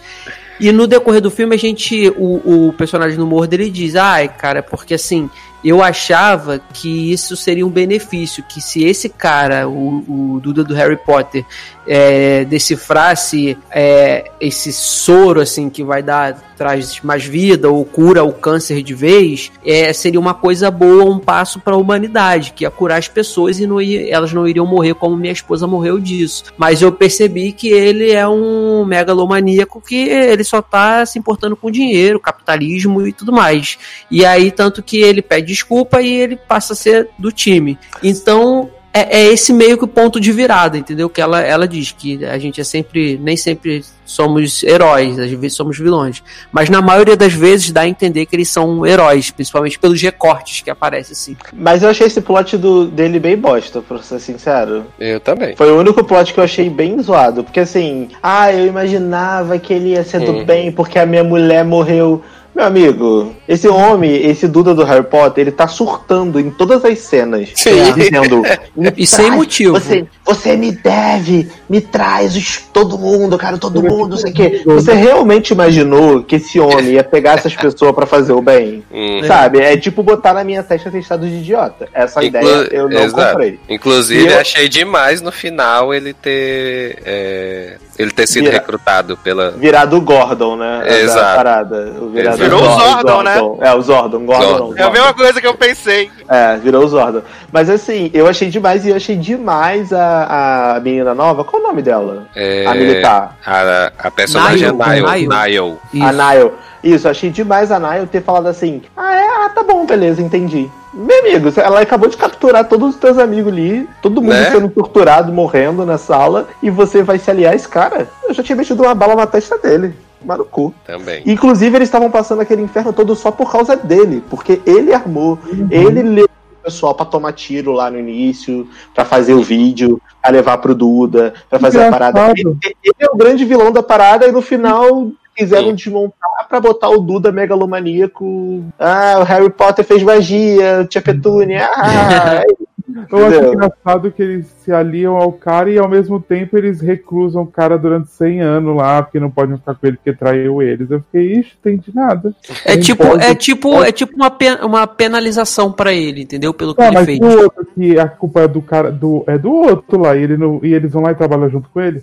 Não, mas dá a entender que, assim, no caso do amigo imortal, é porque, pô, eles estão há milênios trabalhando junto. Então, é, pô, imagine, a, a pessoa que você mais confia te trair. Então, tem essa penalização, entendeu? Eu entendi isso. É, mas aí o- o cara que você não conhece nada, você. Ah, É. beleza, Não, mas junto. ele não vai trabalhar com eles, ele só vai apagar os rastros, entendeu? Sim. Tipo assim, Isso. eles vão fazer os trabalhos, e aí se surgir alguma coisa no FBI com a cara deles, ele vai ele apagar. é, ele é meio responsável por ir lá e. E ele também vai ser responsável. E ele vai ser respo- responsável também por tentar prever coisas que possam acontecer que vão definir pelas próximas décadas o futuro da humanidade, entendeu? Adoro o pai Walter. É, isso daí também é meio. meio nada a ver, né? Tipo, ah, eu vou prever aqui. Um psicografei. Vai ter Eu guerra vou- no Iraque 2032. Como, vocês disseram, eu gostei muito do filme. Eu assisti logo que saiu de manhã assim. Eu tava lá fazendo um trabalho. Meu, eu não gosto. Eu- na verdade, você viu antes de sair. A Netflix ia soltar e tu já tava assistindo. Ah, soltou só pra você. Duas horas da manhã tá zoando. Adorei o filme, gente. Vocês falaram, gente, mas já saiu. Gente, meu filme saiu às quatro, eu comecei a assistir às oito. Ainda dei quatro horas de vantagem pra vocês. Não, mas assim, eu, eu não gosto de filme de ação, mas é tipo esse e John Wick e Atômica, que pra mim são filmes que são bem fora da curva e eu gosto. Mas uma coisa que eu não gostei esse pó desse homem aí, e eu acho que o filme é um pouco longo, assim, podia ter uns 20 minutos a menos, que pra mim iria ser perfeito esse filme. Na Netflix. Longo demais. Sabe, sabe uma Mas eu- coisa que, que, eu, que eu gostei bastante, que eu acho que assim, que me, me levou mais a gostar do filme como um todo, foram os personagens da, da- os, os imortais, né? Sim. Eu acho que o grupo de imortais é muito bom. É né? muito o bom. casal gay lá, o Jafar, né? O, e o outro lá. É, A freira guerreira que chega nova também. Exato. Eu acho que eles combinam muito bem entre eles. Então eu acho que isso ajudou muito na, na dinâmica do filme. Porque, assim, se você pensar na história e tal, é um filme bem simples. É uma história bem simples. Não, não tem muita complicação, não tem muita reviravolta, assim, coisa fabulosa e tal. Então, assim, você vai mesmo pela, pela parte da ação e que, pra mim, pelos personagens, né? E eu, Eu acho que eles souberam usar muito bem também a questão da imortalidade. Porque, por exemplo, Uhum. eles tomam tiro pra caralho, eles morrem, ele que- tem pescoço quebrado. tem- é de- eles, acho que eles souberam usar é, esses entre aspas, poderes que eles têm no roteiro de uma forma que fica interessante. Por exemplo, quando. Pode dar spoiler? Aliás, não viu, né? Nem vai deve ver, né? Então vou dar o spoiler aí.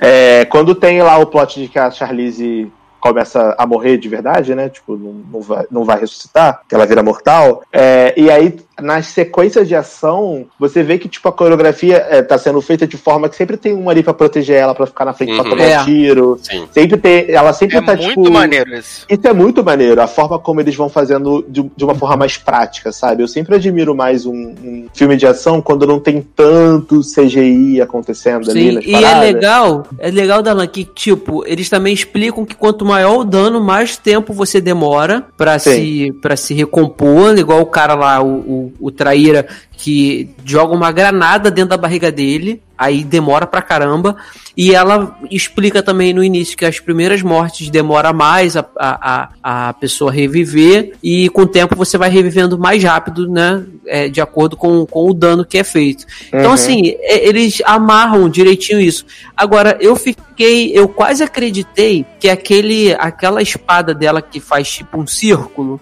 eu quase Uhum. acreditei que aquilo ali pudesse, é, é, fosse um, um alguns algum Cajado de Moisés. é, símbolo que quando tivesse perto dela, talvez ajudaria, ela retornaria com o poder de ficar imortal, entendeu? Porque deu muito, no final do filme deu muito, muita ênfase nessa parada, mostrava toda hora. É porque vem aí no, no filme 7. Vai ter.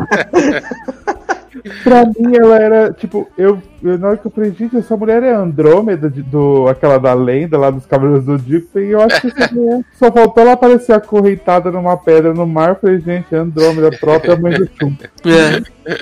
Mas Aí assim, eu, o Taylor falou dos personagens, uma coisa que ele falou disso aí também, é que, tipo, todos têm uma história, não tá, tipo, só ali pra Sim, preencher tempo. exato. E, e cada um tem a sua historinha legalzinha, assim. E outra parte, a parte da militada, eu, eu sempre falo, toda vez eu falo, eu quero, tipo, ter personagens LGBTs que só sejam personagens normais que, que são LGBTs. E eu acho que esse filme é muito isso, assim, tipo assim, não é a grande importância pros personagens, eles só são e vida que segue, assim. E foi muito legal que, do jeito que foi mostrado, na hora que eles estão lá na. que eles são sequestrado, que o cara pergunta se ele é namorado dele, ele fala, eu não sou meu namorado. Aí ele começa a dar todo o monólogo do que tem um cara Muito maravilhoso. hashtag militei. Aí liga o telão, né? e Fala assim: Você é muito jovem pra ter noção do que é esse homem representar na minha vida. Ele é o amor do não sei o que, ele é a luz do meu luar, ele é não sei o que. Eu falei aquela porra. Aí os Hashtag policiais militei. Aí os Né? policiais ficaram assim, pô, puta crítica social foda. O cara olhando assim, tipo, pô, mano, foi mal aí, tava só brincando. Ai, mano, mas é muito maravilhosa a interação daqueles dois. É. Que foi, foi muito legal. E a, e a prova é que o, o ator que faz o Jafar, ele é bom ator. É porque no Né? Jafar ele tá muito bicha louca Ah, é ele que faz o. Jafar? Ele é o Jafar, Gente, tá muito diferente pra mim, assim. Pra sei mim tá lá. igual. Não, eu achei ele. É porque, é porque o Jafar ele tá em volta de um, mon- um manto, É. então você não vê o corpo do cara. Porque eu achei ele muito musculoso pra ser o mesmo Não, cara que não, faz mas o o problema pra mim é que o Jafar ele fica gritando o filme todo. Ah, ele fala sim. gritando. Nesse não, ele tá de boa ali, vivendo. Ele, Não, quando ele tem que tem gritar, ele grita. ele- mas ele tá de boa, ele tá uma pessoa normal, entendeu? eu, eu gosto, gostei bastante desse ator nesse filme. Mas o, o marido dele eu achei melhor. Eu achei ele muito Ah, mais- sim, mais verdade. marido dele. O Matheus Solano piada- de Dynasty genérico. Ele tem as piadas ótimas, aquele cara. Gente, eles, eles lutando em dupla, assim, achei maravilhoso. Tinha que ter mais cena dos dois lutando, batendo nos caras. Mas vem Ele aí, vem aí. Ele matando aquele homem que bate no marido dele. Que assim, cena. Virando ca- de ponta cabeça e quebrando o pescoço. Jesus Cristo, que dor, Cara. Ve- Deu nervoso essa cena, eu voltei pra ver de novo, mas deu nervoso. Porque quebra de uma maneira muito real o pescoço do cara. Mas eu vibrei com essa cena também. Aí eu fiquei nessa dúvida aí se esse cajado dela lá não é um cajado, essa arma redonda dela lá, se tinha alguma mim coisa. parece né? um meio machado. É um, é um machado, né? Eu fiquei muito na dúvida se isso tem algum. Exerce, tem alguma ligação direta com esse poder dela da imortalidade. Não É, sei, não, saberemos que no não. próximo filme, né? É, eu acho que não. Não tem nada a ver, não. Até porque quando ela, quando ela recebeu lá depois no final o cajado, ela continuou fodida, machucada, É verdade. Tu Ela tá, querendo, tu tá querendo arranjar algum objeto pra retornar a Nossa, imortalidade é dela. uma né? arma dela que ela, tipo, carrega desde que ela, ela nasceu. Desde Eu que ela acho que- conheceu a, meni, a chinesa, a japonesa Eu lá. acho que vai ter esse plot, porque no final a chinesa volta, né? Sim. É. pra Mas, mas ela tem cara de que vai homem ser lá. vilã, né? Da, na próxima, né? Sim, Ela- sim. Claramente ela enlouqueceu lá dentro da água, se afogando, acordando. Caralho, que agonia aqui. Ai, Nossa, que nossa, agonia. Imagina. Que- imagina. Quando eles contaram a história disso, que ela, ela foi enterrada numa caixa de metal e ela ficava se afogando e voltava à vida, eu, ele só falando eu já fiquei nervoso. Quando apareceu a cena, me deu uma agonia que não tem noção, cara. Imagine se ficar preso, a- a- morre afogado, aí você perde o ar por alguns minutos, morre de novo e volta. né? Deve ser um ciclo. Não, tem que contar que eu tomei um horroroso. susto quando, quando, ela, quando eles, elas estão ah, presas lá dentro do, da cabana e aí elas falam assim: ah, vamos morrer de novo, né? Pô, que merda, mas pelo menos a gente tá junta. Aí entra os filhos da puta maconheiro da igreja católica, como sempre, fudendo rolê, com a parada lá de ferro. Aí fala assim: vocês juntas são muito fortes. Aí bota a mulher naquela porra e joga ela no Sim, mar. Sim, falei, Puta aham. que pariu, tomar É. no cu, mano. Agora, estranho que a Charlize já tá morrendo e a, essa a, a, a menina que tava no, no mar não, né? De tanto que porque eles falam cada- que conforme, conforme você vai tem morrendo. um- cada um tem um tempo. Ah, É, se bem que a é. Charlize foi a primeira de todas, né? Então, Sim, normal que ela- é- Isso aí, é, cada um tem o seu. Cada um vai morrer na hora que tiver que morrer, não é? Tipo, Quando tá no roteiro, é assim, tipo, Uhum, é- sim. o filme, o filme ele, ele desenvolveu bem isso, porque ele já fala pra você, do início, É. fala assim, olha, se essa aqui morrer e a outra não, por É quê? porque era a hora Porque é dela. isso, porque é isso, porque a gente falou que é, entendeu? Uhum. Então você não Entendi. tem nem margem pra, pra discordar deles, porque eles já deixaram É, muito Mas é claro. meio estranho que, tipo assim, eles sonham com as pessoas que são imortais e não sonham onde tá a japonesa, a chinesa, onde que ela tá, né? Ah, é, Não, mas ele sonha Não, mas quando- mas quando pelo a pessoa sonha se quando a pessoa- descobre. Exato, quando a pessoa Pô, mas, mas, a, nasce. mas a Nile tava sonhando com a chinesa. Ela fala, fala assim. Mas "Ah, tô a, a mulher vê todas elas, o quê." vê todos eles, né? Sim, mas a Nail tava sonhando com a chinesa. Ou seja, ou com a asiática, eu não sei nem se a mulher é chinesa. É, ou seja, pode ser que eles podem usar o fato da Nail estar sonhando com ela dela, pra, pra dizer que ela tava viva. Talvez Ah, os outros pararam de sonhar porque já tinham sonhado muito, sei lá. Ah, é só sei. sonha quando o roteiro quer também, né? Tá escrito lá, né? Nail sonhou com a chinesa. Aí a Nail É, não, ele deixou claro, porque a princípio, assim, eu tava até querendo imaginar que eles pudessem ter uma quantidade de morte. Então, assim, pô, a pessoa morreu muito, igual o caso da, da Oriental, que tava morrendo pra caceta debaixo da água. Aí eu achava que a- ela iria morrer de vez primeiro por conta da quantidade de morte que ela tava tendo acima da Charlize. Mas não, é, eles morrem mesmo quando tem que ser, né? Chegou um momento, independente se é mais velho ou mais novo, se tiver que morrer, vai morrer. É isso então. É, eu não sei se pode ter alguma coisa também relacionada ao dano pra ajudar nessa coisa de morrer, entendeu? Porque, assim, a Charlize levou muito mais dano do que a, a- do que a japonesa, apesar de estar morrendo várias vezes, entendeu? Mas acho Entendi. que pode ser dano ao corpo também que ajuda nessa parte. E, me- e meio que também eles deixaram claro que assim, a Charlize começou a, a ficar mortal quando a Nile ficou imortal. Então Isso. meio que, tipo, é um ciclo sem fim que nos guiará, né? Nasce Então, uma pra morrer outra. Nasce uma, nasceu para morrer, morreu para viver, enfim, É. né? Porque a Nile agora é imortal e Charlize perdeu o poder dela, entendeu? Eu acho, honestamente, que ao longo do. Se tiver continuação, que deve ter se Deus quiser, acho, acho muito difícil eles deixarem Charlize sem morrer por muito tempo, até porque ela é a produtora do filme, ela que botou pra frente, enfim. Ela tá super animada divulgando esse filme. Acho que é bem capaz deles botarem o poder dela de volta, arrumarem um jeito. Ah, eu acho que volta o poder dela. Sim, assim. porque Até a porque tem menina que embate, voltou. né? E a menina que voltou. Voltou-. A menina que voltou também voltou puta, tanto que eles falam no filme. A gente desistiu de procurar porque a gente não achava a, a localização dela, jogaram no Maia, a gente não sabe onde. E a gente imagina que ela esteja muito louca de estar esses milênios todos aí é, é, vivendo e morrendo debaixo do- do- da água, né? Então ela, quando a gente fica até com medo de achar ela e soltar, porque ela vai ser uma pessoa completamente louca e pode acabar com tudo que, que a gente conhece aí de mundo. né? Eles falam isso. Pois é. Exato. No final vai ser o plot de Drácula, né? Ela vai Uhum. sair do, do, É. do caixão e vai chegar nos tempos atuais. Eu amo. Prova- Provavelmente alguém descobriu alguma cruzar, alguma exploração de petróleo no fundo do mar, descobriu essa porra, abriram, essa mulher saiu de lá, matou todo mundo, e chegou, começou a mapear, e meio que ela tá com a mentalidade ainda daquela época, né? Da, Exato. Ela não, ela não então- acompanhou a mudança de nada. Então, tipo, imagina, essa mulher vai vir muito louca. Já quero. Atentos, aguardando a velha guarda 2. O novo, novo hit da Netflix. Mas assistam, gente, por favor, porque ficou muito legal, de verdade. Charlize, a gente te ama, né? Filme Menos. Leózio, que não ama a Charlize. Mentira, ele ama, mas ele só ama em filme de arte. Eu só não assisto. Filme conceitual. Claro. Ai, ai, mas vamos então para merchans e despedidas então desse podcast maravilhoso. Começando com ele, que deu ar de sua graça hoje misteriosamente, Darlan Generoso. É isso, gente. Obrigado, viu? É, desculpa aí chegar sem hora marcada, né? Sem avisar, mas É, agradeço, uma, Letícia, né? agradeço a Kratos aí por ter pulado na minha cara. Quase fiquei, como, como eu disse, Leoz, quase fiquei diabético, né? Com, com o susto que eu tomei, com com.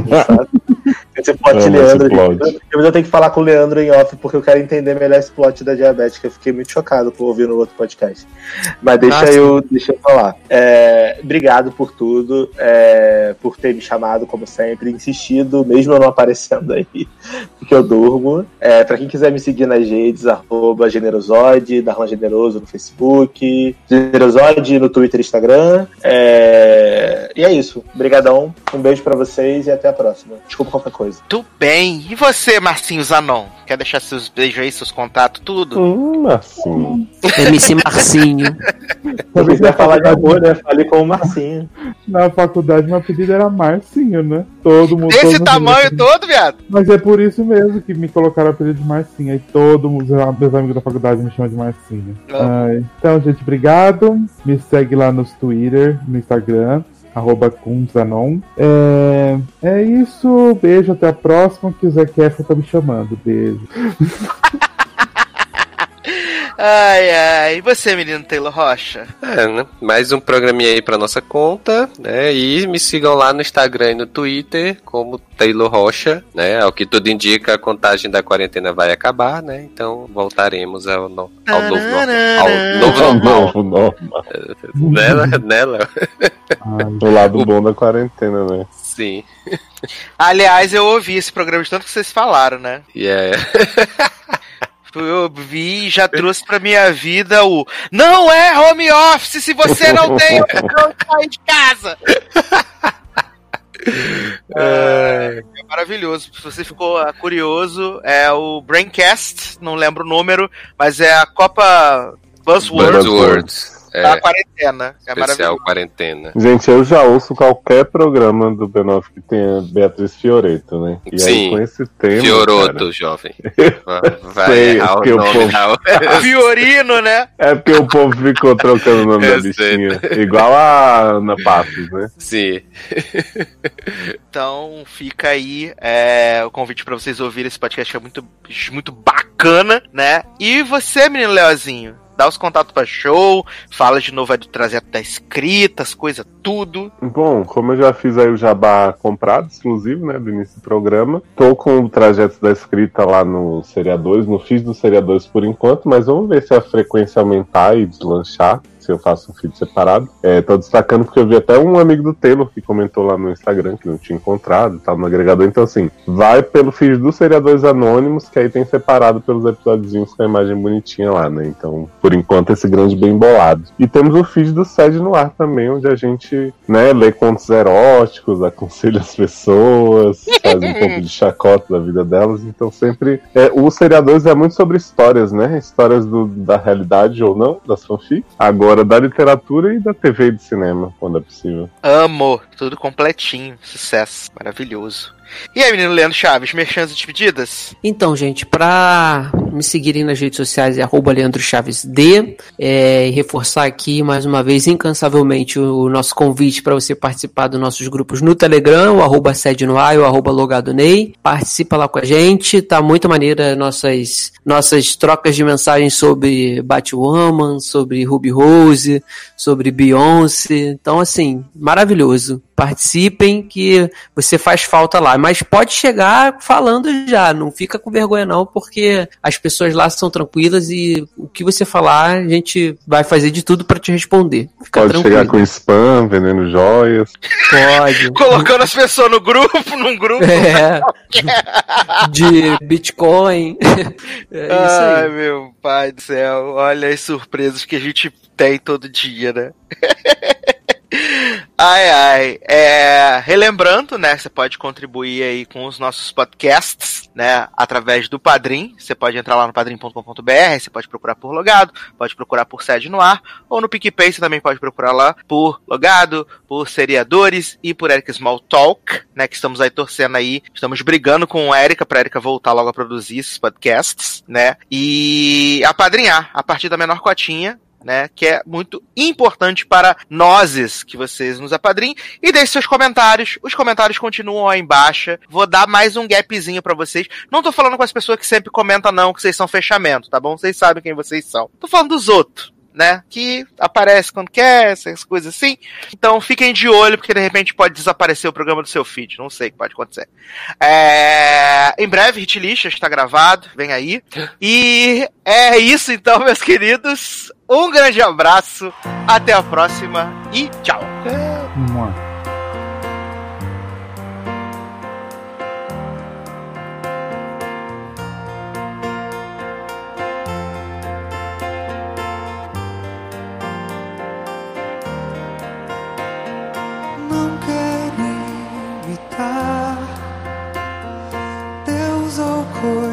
Assim.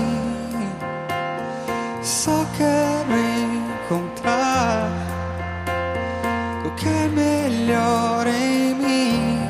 Ser mais do que alguém que sai num jornal, mais do que um rosto num comercial. E não é fácil viver assim. Se eu quiser chorar, não ter que fingir.